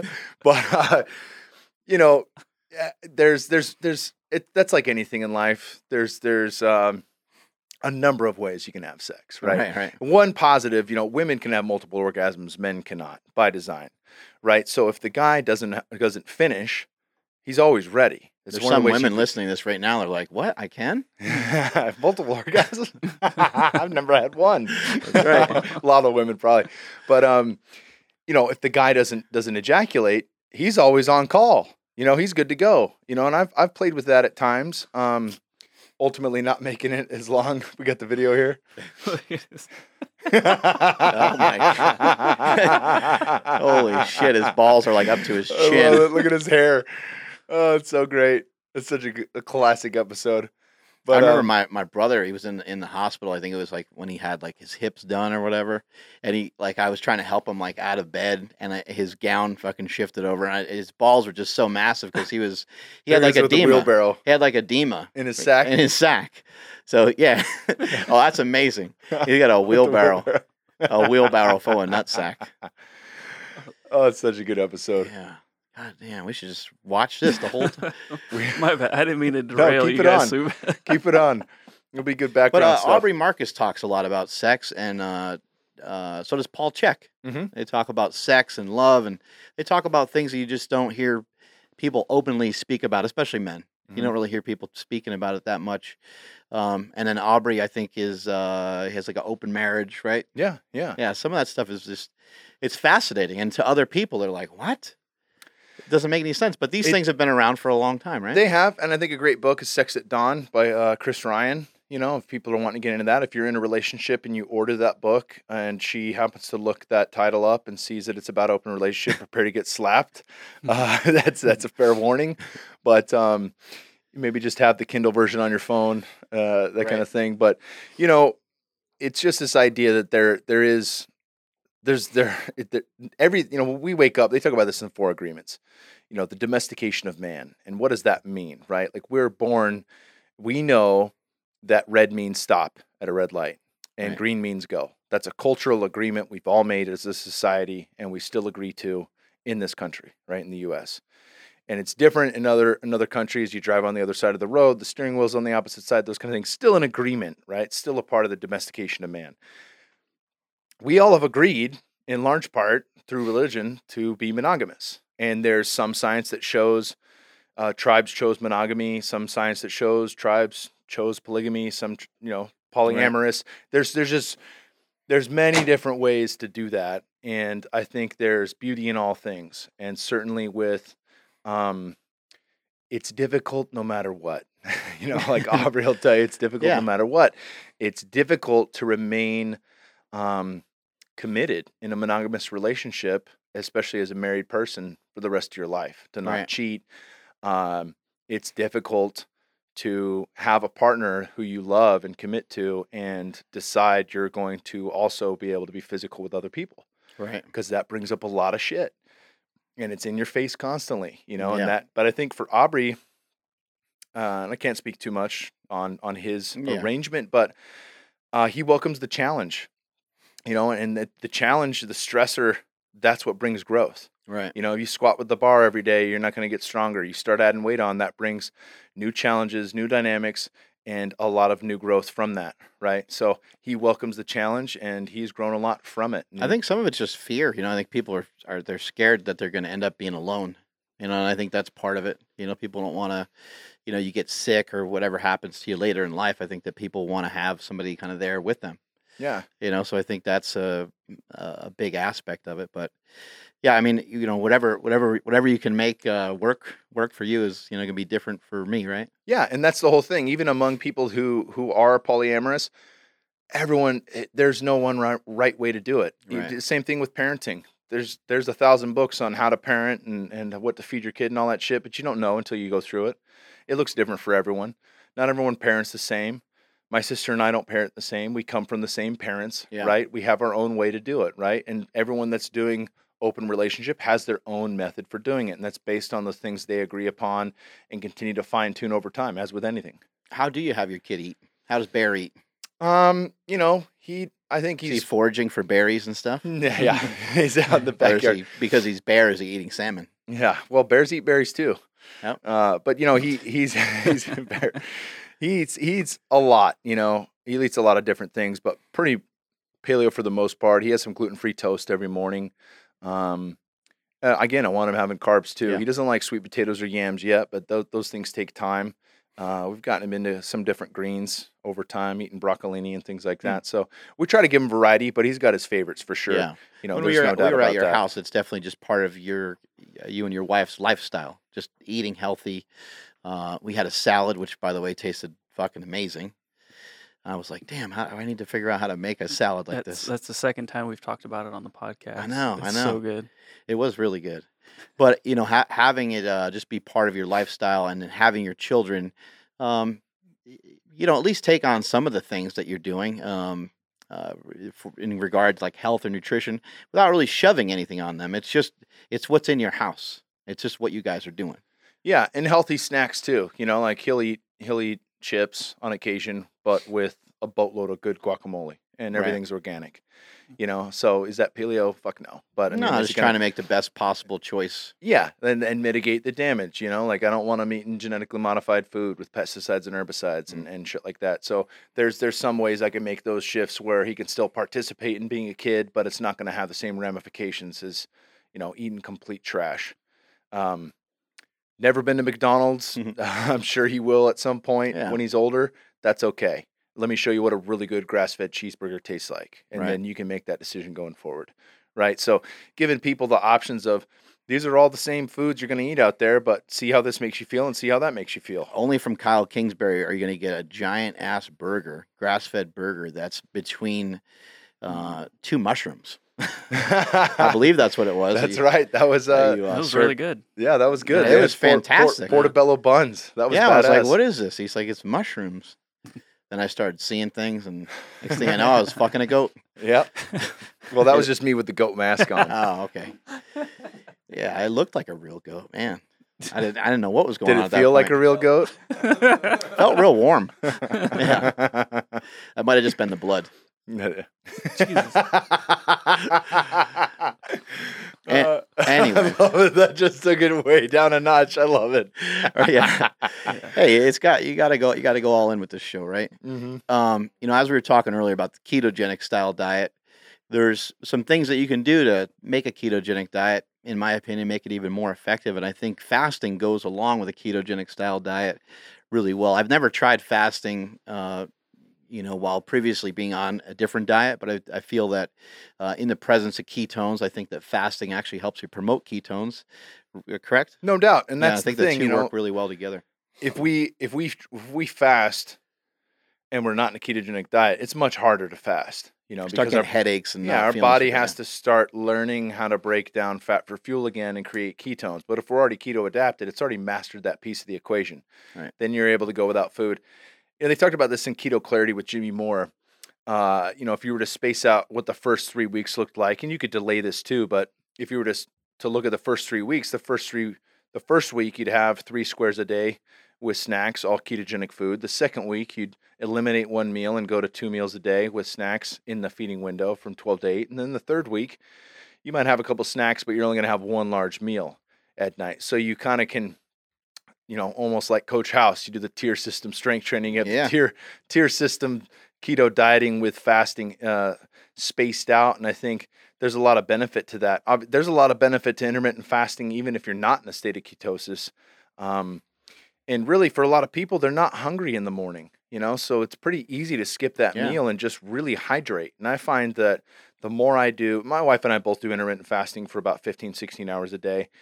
We typically will finish eating between 5 and 6 p.m. and we'll start at 9 a.m. with usually like an optimized coffee, similar Hmm. to Bulletproof. You know, good fats, that kind of thing. Maybe a little collagen, and that breaks the fast. So I got to count that as a part of the deal. But um, given that space, I mean, what happens when I'm up at six with Bear and I've got three hours to kill, and I'm feeling tired? If I start adding sea salt to the water and pounding water, that hydration picks me up a notch. I Yeah. feel so awake and alive prior to that coffee that by the time the coffee kicks in, I really feel coffee again. it's Right, not like. I'm doing coffee just to pull myself up to baseline, right? So many people are dehydrated. If you have a window for that to actually focus on hydrating to kill your appetite and give yourself energy, it's a beautiful time to to Mm. front load to rehydrate the body and then start to work on adding in caffeine or food or whatever it is you choose. I was just hearing the other day they're talking about putting salt under your tongue. Have you heard about some of this? I've done some of that. Um, I don't know how big of a difference it makes, but they said there's different blood supply, I guess, under your tongue versus that's sublingual, Yeah. right? Yeah. kind of gets into your bloodstream, gets in your system a little faster, maybe. Mm-hmm. You said you did uh, how long of a fast? Ten days, I've done five days? two five day water fasts, water only. Uh, really messes with the sleep. You know, Yeah. like you're not gonna. I mean, first couple of days are fine. Then after that, your body's like, hey, you know, if you think about this from hunter gatherer standpoint, you're not gonna sleep for eight hours perfect. Your body's like, hey, we're we're starving. Let's go find food in the middle of the night. Let's go forage. Maybe yeah, hunt you, you don't have time animal. to sleep. You got to go fucking get It's get time- some food. Time to go eat, right? Yeah, you're not going to get the perfect sleep and just try to hack it out during the daytime because clearly that's failed the past two days. Mhm. You know, so I think there for a lot of people, um, it might be easier to try to work on 24 hour fasts initially, but certainly there's a lot of benefit and and scientifically a lot of benefit to doing an extended fast of four days. Uh, we're talking about the science that had, they they did at Stanford University when it comes to uh, autophagy and cell cell death Mhm. you know, where you're actually removing cancer cells and old cells. And uh, an analogy I like to use, especially when it comes to immune function, if you got 100,000 soldiers and 50% of them are old turds that just don't retire, Yeah, uh, you can help force that retirement process. And Gotcha. then when you refeed with good food, you get 50,000 brand new guys that come in Ah. and they're they're hungry and, and they're ready to go. So, you know, you keep the working forces within your body young and fresh. That's really important for for all things. does that work uh, with the shorter fast as well? You know over time right it's a, it's a over time so you know doing uh, intermittent fasting in a day is not going to have the same effect as doing a 24 hour fast it's not going to have the same effect as doing a four day water only fast but if you were to do intermittent fasting for a year it's probably going to look pretty darn similar Oh, okay. I, I didn't know. I didn't know uh, what that ended up looking like. Do you uh, do you end up uh, cheating on your diet, or um, you know, how do you when you're on a ketogenic style diet? Do you allow for you know some pizza or something like that here and there? yeah i mean i was at when i was out in sedona recently i had a gluten-free chocolate cake they got this place chocolate tree that has some really dope Oh, sweets that are made with Sounds awesome. with honey and things like that. Again, no, it's still carbohydrates. It's still sugar at the end of the day, but um, you know, I have a gluten intolerance, so no gluten and no uh, no refined sugar. Mm. And those are kind of two things that I don't necessarily budge on for the most part. But You're not still, gonna. You're not it's gonna. a it's a fucking cheat meal at the end of the day. yeah. You know, you're I'm not gonna get- drink. You're not gonna drink a Coke. yeah, I'm not drinking a Coke for that's for damn sure. Um, so there's there's there's some play there when it comes Yeah. to that, and I was really strict for about six months. I like to be strict keto during the winter months when carbs weren't seasonally available, and then allow some flexibility Mm. Uh, during the warmer months when we'd have berries naturally available that aren't necessarily flying in from Mexico and bananas coming from Panama year Right. round. You know, shipping changed a lot of things on this planet, but That's true. have we? Yeah, I think it's a it's it's a good mindset to to be in that your worst meal will still be a lot better than your average person's worst meal. Right? Like I think it's just a you don't I mean most of us don't want to just be like middle of the road. We want to be better at stuff. We want to be able to perform better. We want to be able to lift better, do jujitsu better. Uh, we want to be able to think better, right? And you want everything to be better. If you want everything to be everything to be better, a great place to start is with your food.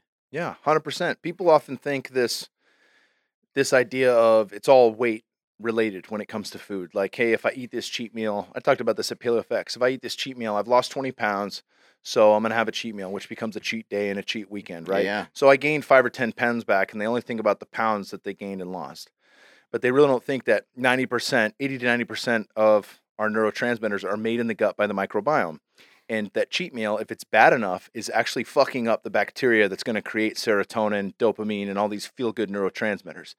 It can lead to mental fatigue and brain fog. If you eat a shitty lunch, you fall flat on your face in the Yeah. afternoon, right? Like that's by design. That's not a good thing. So well, even eating shitty uh, types of fats and stuff, there uh, Uh, recent research shows that it becomes part of your body for up to like three months or something like that, right? I mean, finally got rid of trans fat and hydrogenated oils after how long that was in our fries. You Right. know, like in every French fry, every fried food, you're getting trans fat. It's in fucking kids' peanut butter. It's Yeah. everywhere, right?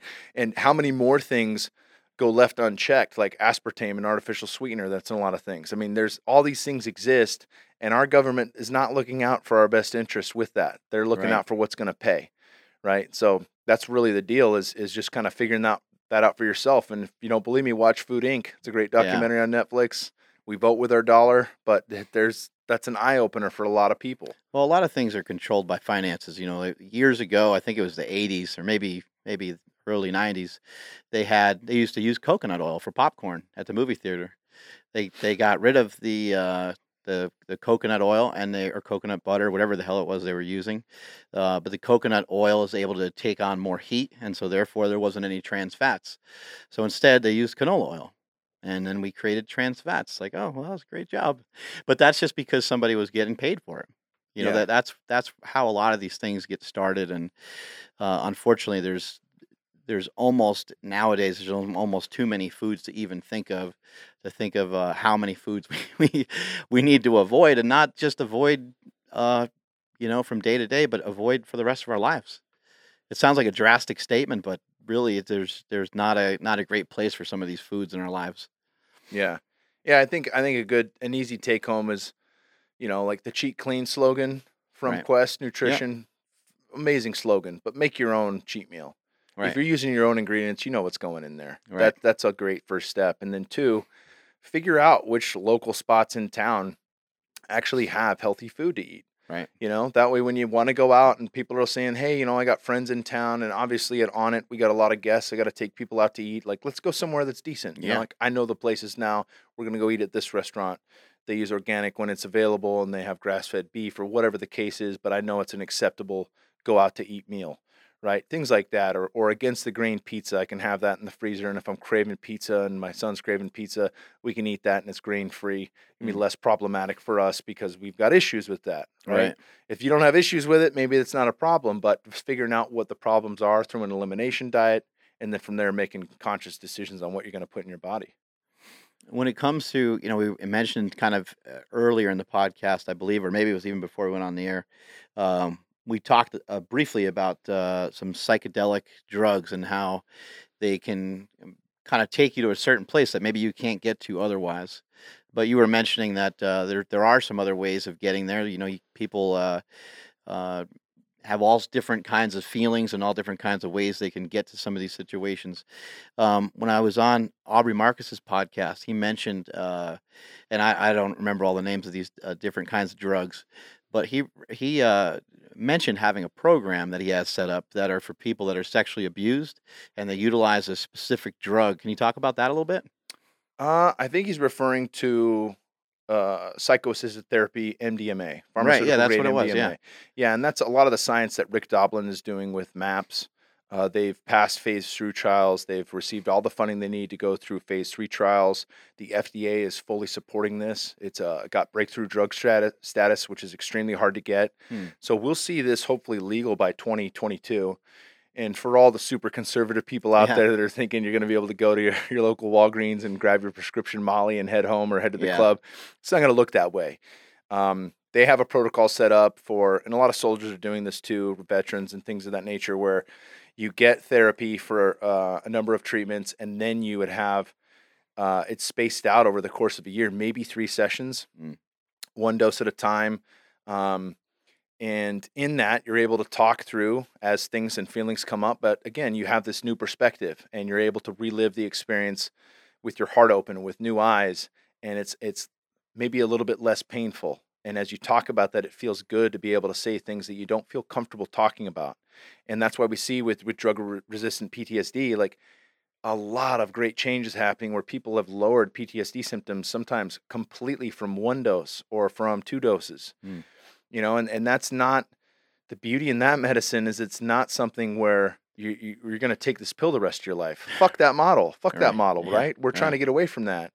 And um I think there is a lot of hope and a lot of a lot of science supporting that movement to where we can actually see healing in, in with people that we haven't seen that before, you know? Mm. So there there's a lot of there's a lot of good that's coming from that. Same thing with ketamine for depression. Um, there's clinics that's that that is available at now. My one of my first coaches in mixed martial arts was on a number of um, um, SSRIs and depression pills and different things for his anxiety, and he's come off of ninety percent of his medication with just three single dose treatments of ketamine. What is that? Um, originally, it was um, used as an anesthesia for Mm. horses and dogs and cats, and um, uh, they call it a disassociative. So it kind of pulls you back a ways in your own psyche, so you can kind of review things as an observer rather than in the emotion itself. I think a great book is the Ketamine Papers. They sell that on Maps.org. Um, and there's just that just shows all the science that has come out across with ketamine. But you know, for people that are looking into this stuff, um, and don't know where to start, I think the Psychedelic Explorer's Guide by Jim Fadiman is an excellent book. Uh, there's an old podcast that Tim Ferriss did with him a ways back that can show you, you know, the right Hmm. way and the wrong way. Michael Pollan just had a great book come out um, on uh, psychedelics. That's a phenomenal book, you know, and he he's mentioned he's just on the Ferriss podcast as well. Mentioned Oh, that he's not an advocate, but he's an advocate for the science, and there's quite a bit of science that's showing that this shift in perspective and these mystical experiences are achievable you know Right. and it's not just something that's you know for the guy that likes to go down the rabbit hole like myself right it's something that can be found across the board it's repeatable Well, it can be it can be recreational because you just, you know, I mean, mm, let's face face it, an escape from reality feels good, Mhm. right? And being high on something feels good. Um, but also, uh, it can be just beneficial. Period. Just to to take yourself through something that maybe otherwise you wouldn't be able to get through. Mhm. Right? It's a, it's about as simple as that. 100% Um, you've done some of these, uh, you know, I don't even know what to call them, but I guess you'd say like rituals, and uh, you've done some stuff with like Paul Chek. Uh, obviously, you've done some stuff with Aubrey Marcus. Um, these, uh, what are the ceremonies called, Andrew? Uh, Yeah, well, I think he's talking about like when you do ayahuasca and you have a shaman. yeah, things like that. Like, what what do things like that do for you? yeah you know i've had uh, well i'll tell i'll tell i know i've told this before um my first ayahuasca ceremony was uh you know it's it's purgative you can puke you can shit your pants um it's it's very hard it's Sign not something me up. it's not something it's it's not necessarily a fun experience you know like you would never do this in a club or listening to dance music or you know there there's there's a right way and a wrong way to do anything but even when you do this correctly it's fucking difficult Mm. and um you know i knew that going into it still signed up for it knew it could be transformative and uh, you can have visions that where you basically like enter into a dream state and you live the thing whatever Wow. you're seeing it's not you know when people talk about hallucinations they it's often thought of as this thing that doesn't exist that you see like puff the magic dragon fucking flies by and it's like oh that was meaningless in my experience everything has had meaning and it's Mm. been very personal and uh the first experience i had i became my wife who was my girlfriend at the time and we as her relived every argument we had ever had up to that That's point insane. and every word that was coming out of my mouth as Natasha yelling at Kyle was in a way that Kyle would understand. And when I came out of that, I just fucking flooded. I mean, I Yeah, was I I, was crying for a very long time and I understood with that perspective, it was love. It wasn't you're Right. nagging at me because I want to get drunk with my friends. It was you're deeply concerned because you love me. You know, there was so much so much taken from that and not long after that I became my mother and watched my belly You grow. turning with- into women. with Kyle. yeah, maybe there's something there, Freudian. Uh, I watched my belly grow with this baby Kyle growing inside it, and I felt nervous as a mom, being about to be a mom for the first Wow. time with this child, with this life growing inside me. And I crazy. knew I loved this kid, but I felt so fucking nervous about doing it right and being the best version of myself for this child. And when I and my husband Rick, Kyle's father, came Was this over. and- before you had Bear? Yeah, yeah, this was long before Bear. So even a Yeah. way different perspective. Huh? way different perspective. You know, your parents will always tell you like, "You'll never know how much I love you till you have kids of your own." You're like, whatever, I- asshole. I, fucking got it. I got it right there. I knew right there like how much she cared, and it kind of it set the table with our relationship. You know, we were going through some stuff and it was like, oh, I get it. I get it now. Like there's Yeah. there's nothing I can do where you're not gonna love me. I could fucking be an axe murderer and there's still a piece of you that's gonna love me because I'm your boy. Right. You know? And that's that's pretty powerful to have those experiences. And that's you know, two out of a thousand. And I've I've done it uh, 22 times now, which is more than most, but not as much as you know a shaman or somebody who lives in the Amazon. Have done it uh, far more times than that. But the truth is, I keep learning from those experiences, and that's what draws me back to them. And they may only be, you know, two or three times a year, but they're powerful. They don't need to be often. You know, it's not like it's not like cocaine where you're like, oh, give me more. That was great. Give me more. You know, it's like, no, I'm good. I feel full. Yeah. I'm satisfied. I can take this and let me work with It- these maybe lessons. even is almost too much to uh, to hand. It sounds like it's pretty powerful. Yeah, and it lasts. You know, it lasts a long time, and it, and it shifts you. And and uh, certainly when you're doing things correctly, with you know being mindful of how it's done, um, having an intention of why you want to be there, and journaling, and giving yourself space to unpack everything you learn, to put things into practice, all that matters. You know, and I think that the more ceremonies I've done, the better I've gotten at doing that, at really putting things into mm-hmm. place and kind of grounding the experience into reality that's all important too. You know, a lot of people show up, they look the same, they haven't changed. They're, they're still in the same area they were, and they come out of the experience, oh, that was fucking amazing, you know, and I can't wait to do it again. And, mm. you know, they show up and they're the same fucking person because they're not doing the work, right? Right. It doesn't matter what you're doing. You know, when you start getting messages wherever they come from, from meditation or from just life throwing shit at you, reflection is the time where you get to ground that. Reflection is the time where Yeah. you can start to put this stuff into practice by actually taking a look at it rather than staying with your focus on something else from one TV channel to the next to the talk radio in your car to the conversations with other people. There there needs to be a time and a place for inward thinking and reflection. Are you able to get the same benefits out of like psilocybin mushrooms or even DMT? Uh, I wouldn't say. I think you know a great place is, is to listen about the difference between DMT and ayahuasca is Dorian Yates on the Joe Rogan Experience. Mhm. DMT is so fast, you know, it's hard to really take that and put it into play. Yeah. With psilocybin at the higher doses, you know, what Terence McKenna would call a heroic dose of five grams and up, um, and done, you know, in a quiet dose. I a like Yeah. that. yeah. qu- quiet, a Dun, quiet dun, place. It dun. is it is challenging, you know. So having a sitter or a guide, and, and Jim Fadiman talks about this in the Psychedelic Explorers Guide. But you know, having somebody there who can answer the door if someone knocks at the door, um, having someone there if you you know that has been through it before too. So if you say I'm seeing this thing and it's Mm. fucking with me, they can kind of guide you through it and talk you back to us. you're in a safe place. You know, I'm watching you. Everything's you know everything's okay. They can really shift that when it starts to struggle. Um, but that is you know certainly a tougher deal and it's it's I think it's more important for people to experience lighter doses before they get to that stage so they have some familiarity with it rather than just man I heard Kingsbury talking about this awesome vision he had and I want to go do jump both feet in and swan dive into that deep end it's like no I mean have some respect for what you're working with and know why you're working with it like what's the reason to go this deep um So you I- want people to know there's no shortcuts. yeah, and I do, but I do find like when you're prepared for it, uh, when you're guided well, and when you're ready for that, it can be a beautiful experience that is on par with ayahuasca. Mhm. I mean, no doubt in my mind that that the the heavier mushroom experiences has Yeah. been on par with anything I've done. So asking for a friend, where's a good start? Well, I think I think in the psychedelic explorer's guide he talks about you know when you look for the correct sitter, hmm it's someone who has experience with the medicine. It's not your mom. It's not somebody who's like, oh my god, I don't know what to do. you know, like they have to have navigated those waters before and know like, hey, you're safe, hmm or maybe it's a good time for you to have water, or hey, let's change the song or take you outdoors, or all those. All the, there's so many factors that come into that, and w- what are the right tools to shift that state of consciousness into a better place as you struggle going through the work, but also to welcome the work. You know, like people talk about bad trips. I interviewed Rick Doblin, and he said, really, there are no bad trips. There are harder experiences, but if you're being shown something, it's it's on purpose. You know, maybe you relive uh, being molested as a child. That's a fucking difficult experience, but you're being shown that to help you heal from it, to unpack it. And in those experiences, if you do that correctly, it can leave you feeling more whole. It can leave you healing and able to deal with those memories better. If you're not prepared for that, that can fuck you up just as bad as the first time it happened. Mm. Right? So it's it's it's not cut and dry. There's a lot of gray area, but I think, you know, if it is something people are interested in reading as much as possible, learning and then, you know, starting in the shallow end is a is a great way.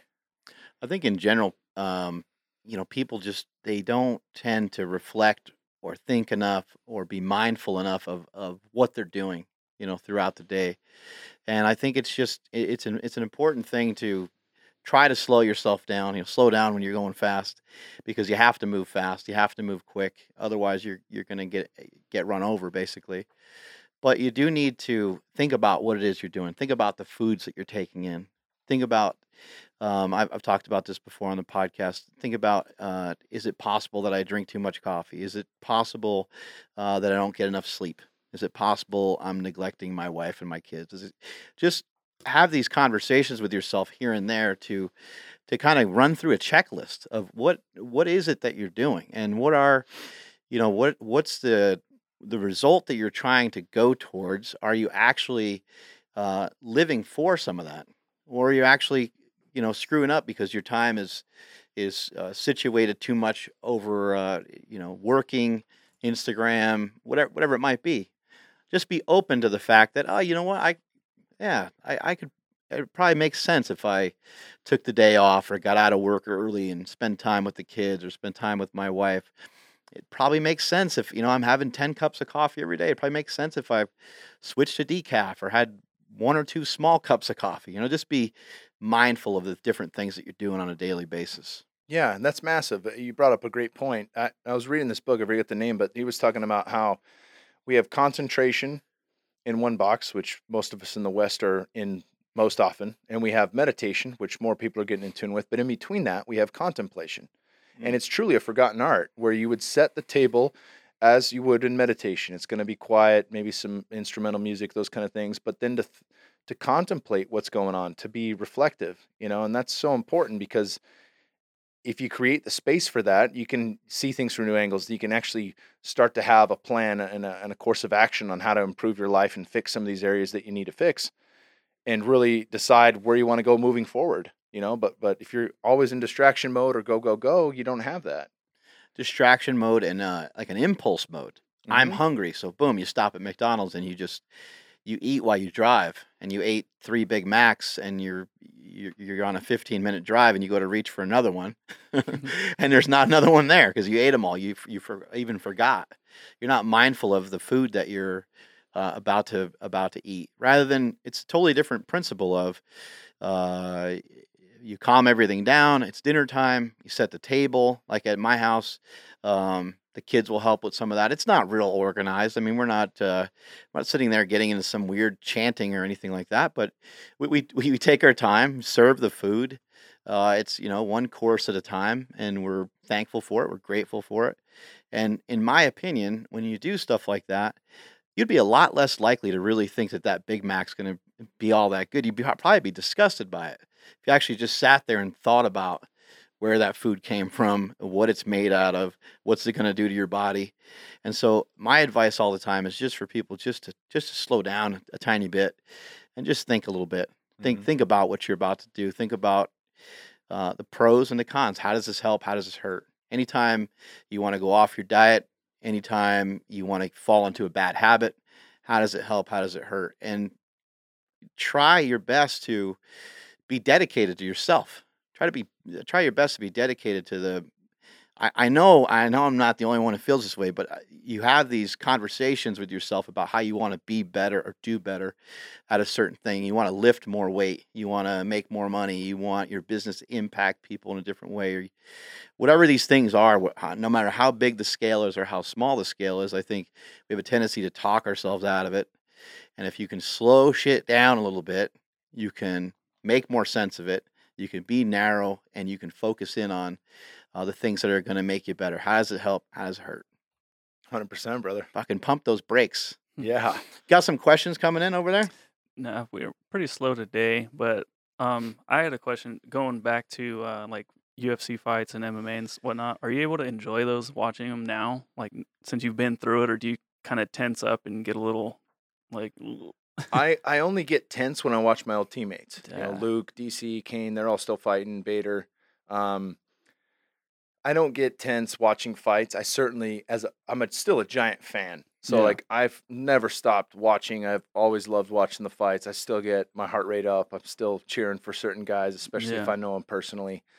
Um, but it's not something where I feel like panic necessarily, unless it's a teammate and I see him in trouble. Then I'm like, oh, Yeah. because I know everything they're going through. I know who they're training with, how hard they're working, everything they put into that. Yeah, You know, there's just a connection there. So it's different watching those guys. I bet. How long have you been uh, shooting the bow? Today was my third day, and I, I plugged. I plugged. Uh, I knocked the arm off the Mark Bell piece There right it there. is. Look at that. Look at that. Marky up in the move. Yep, Marky move. I got to put one through your skull too. I know. I'm very offended. We had John Dudley in town for Onnit, and um, he was just coming off Rogan's, and uh, he taught me.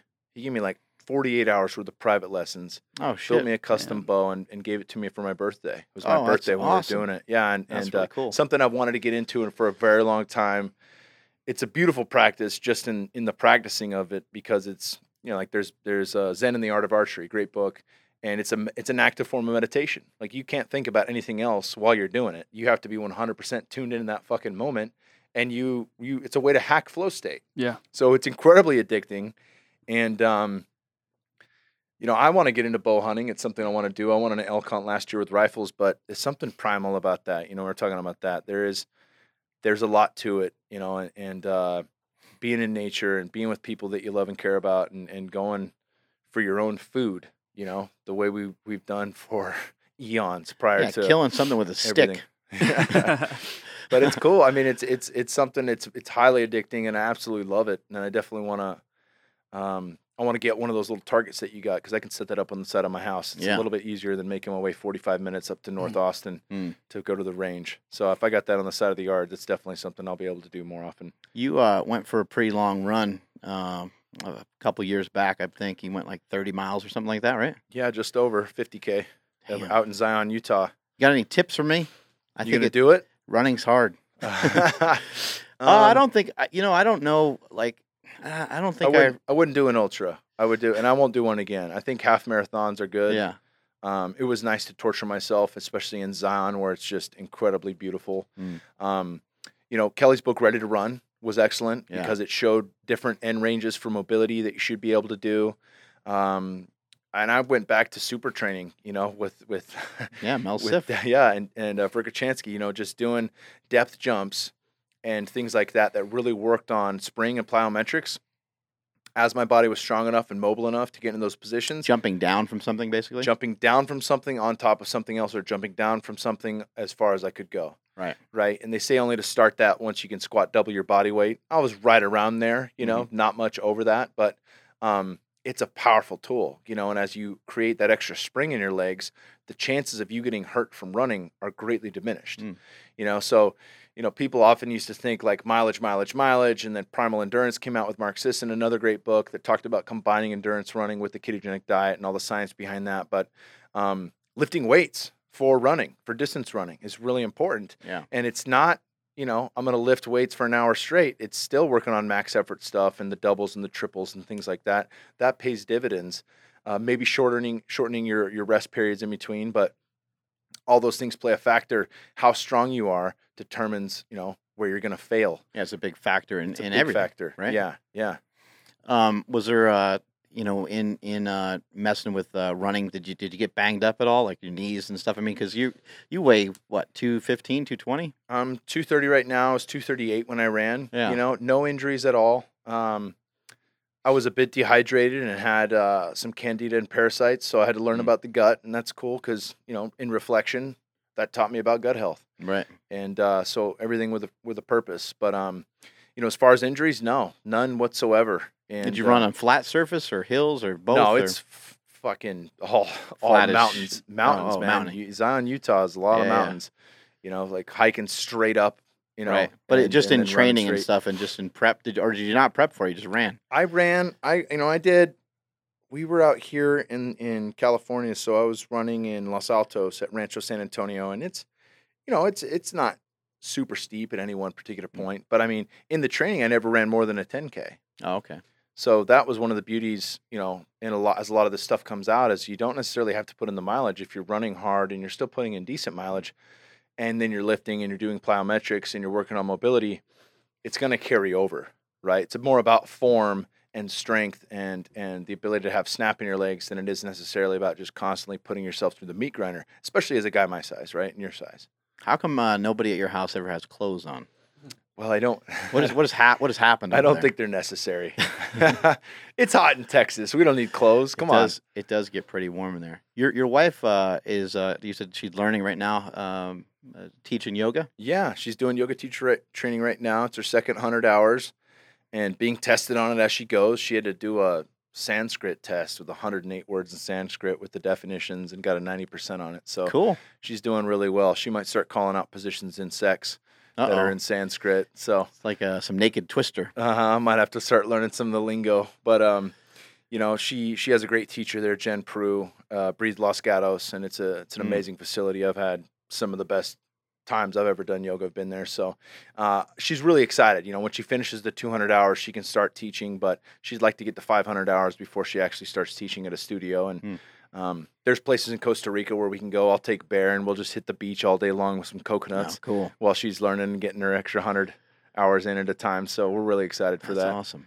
Is is your uh, job with uh, Onnit Academy? Is it like uh, you have to like punch in certain times, or is it more is it more uh, relaxed than that? Is there like a specific? It's fucking relaxed, you Gotcha. know, unlimited PTO. It's it's definitely set up like a lot of the millennial tech companies. Right. Um, uh, and yeah, you know, I'm not Just on, a, I'm on salary. I'm not on the pay clock. So Get your shit done. yeah, exactly. Get your shit done. Um, they do want us there nine to five. Obviously, that would create a riff among employees if somebody was coming in at noon every day and leaving at three. right. So you know, just just for the team aspect of it, you know, we're there nine to five, but everyone's encouraged to lift weights while they're on the clock. While they're there, you know, you can go hit a class, you can go get in the sauna. They do fifty percent off, you know, copay massages you get Mm. while you're working.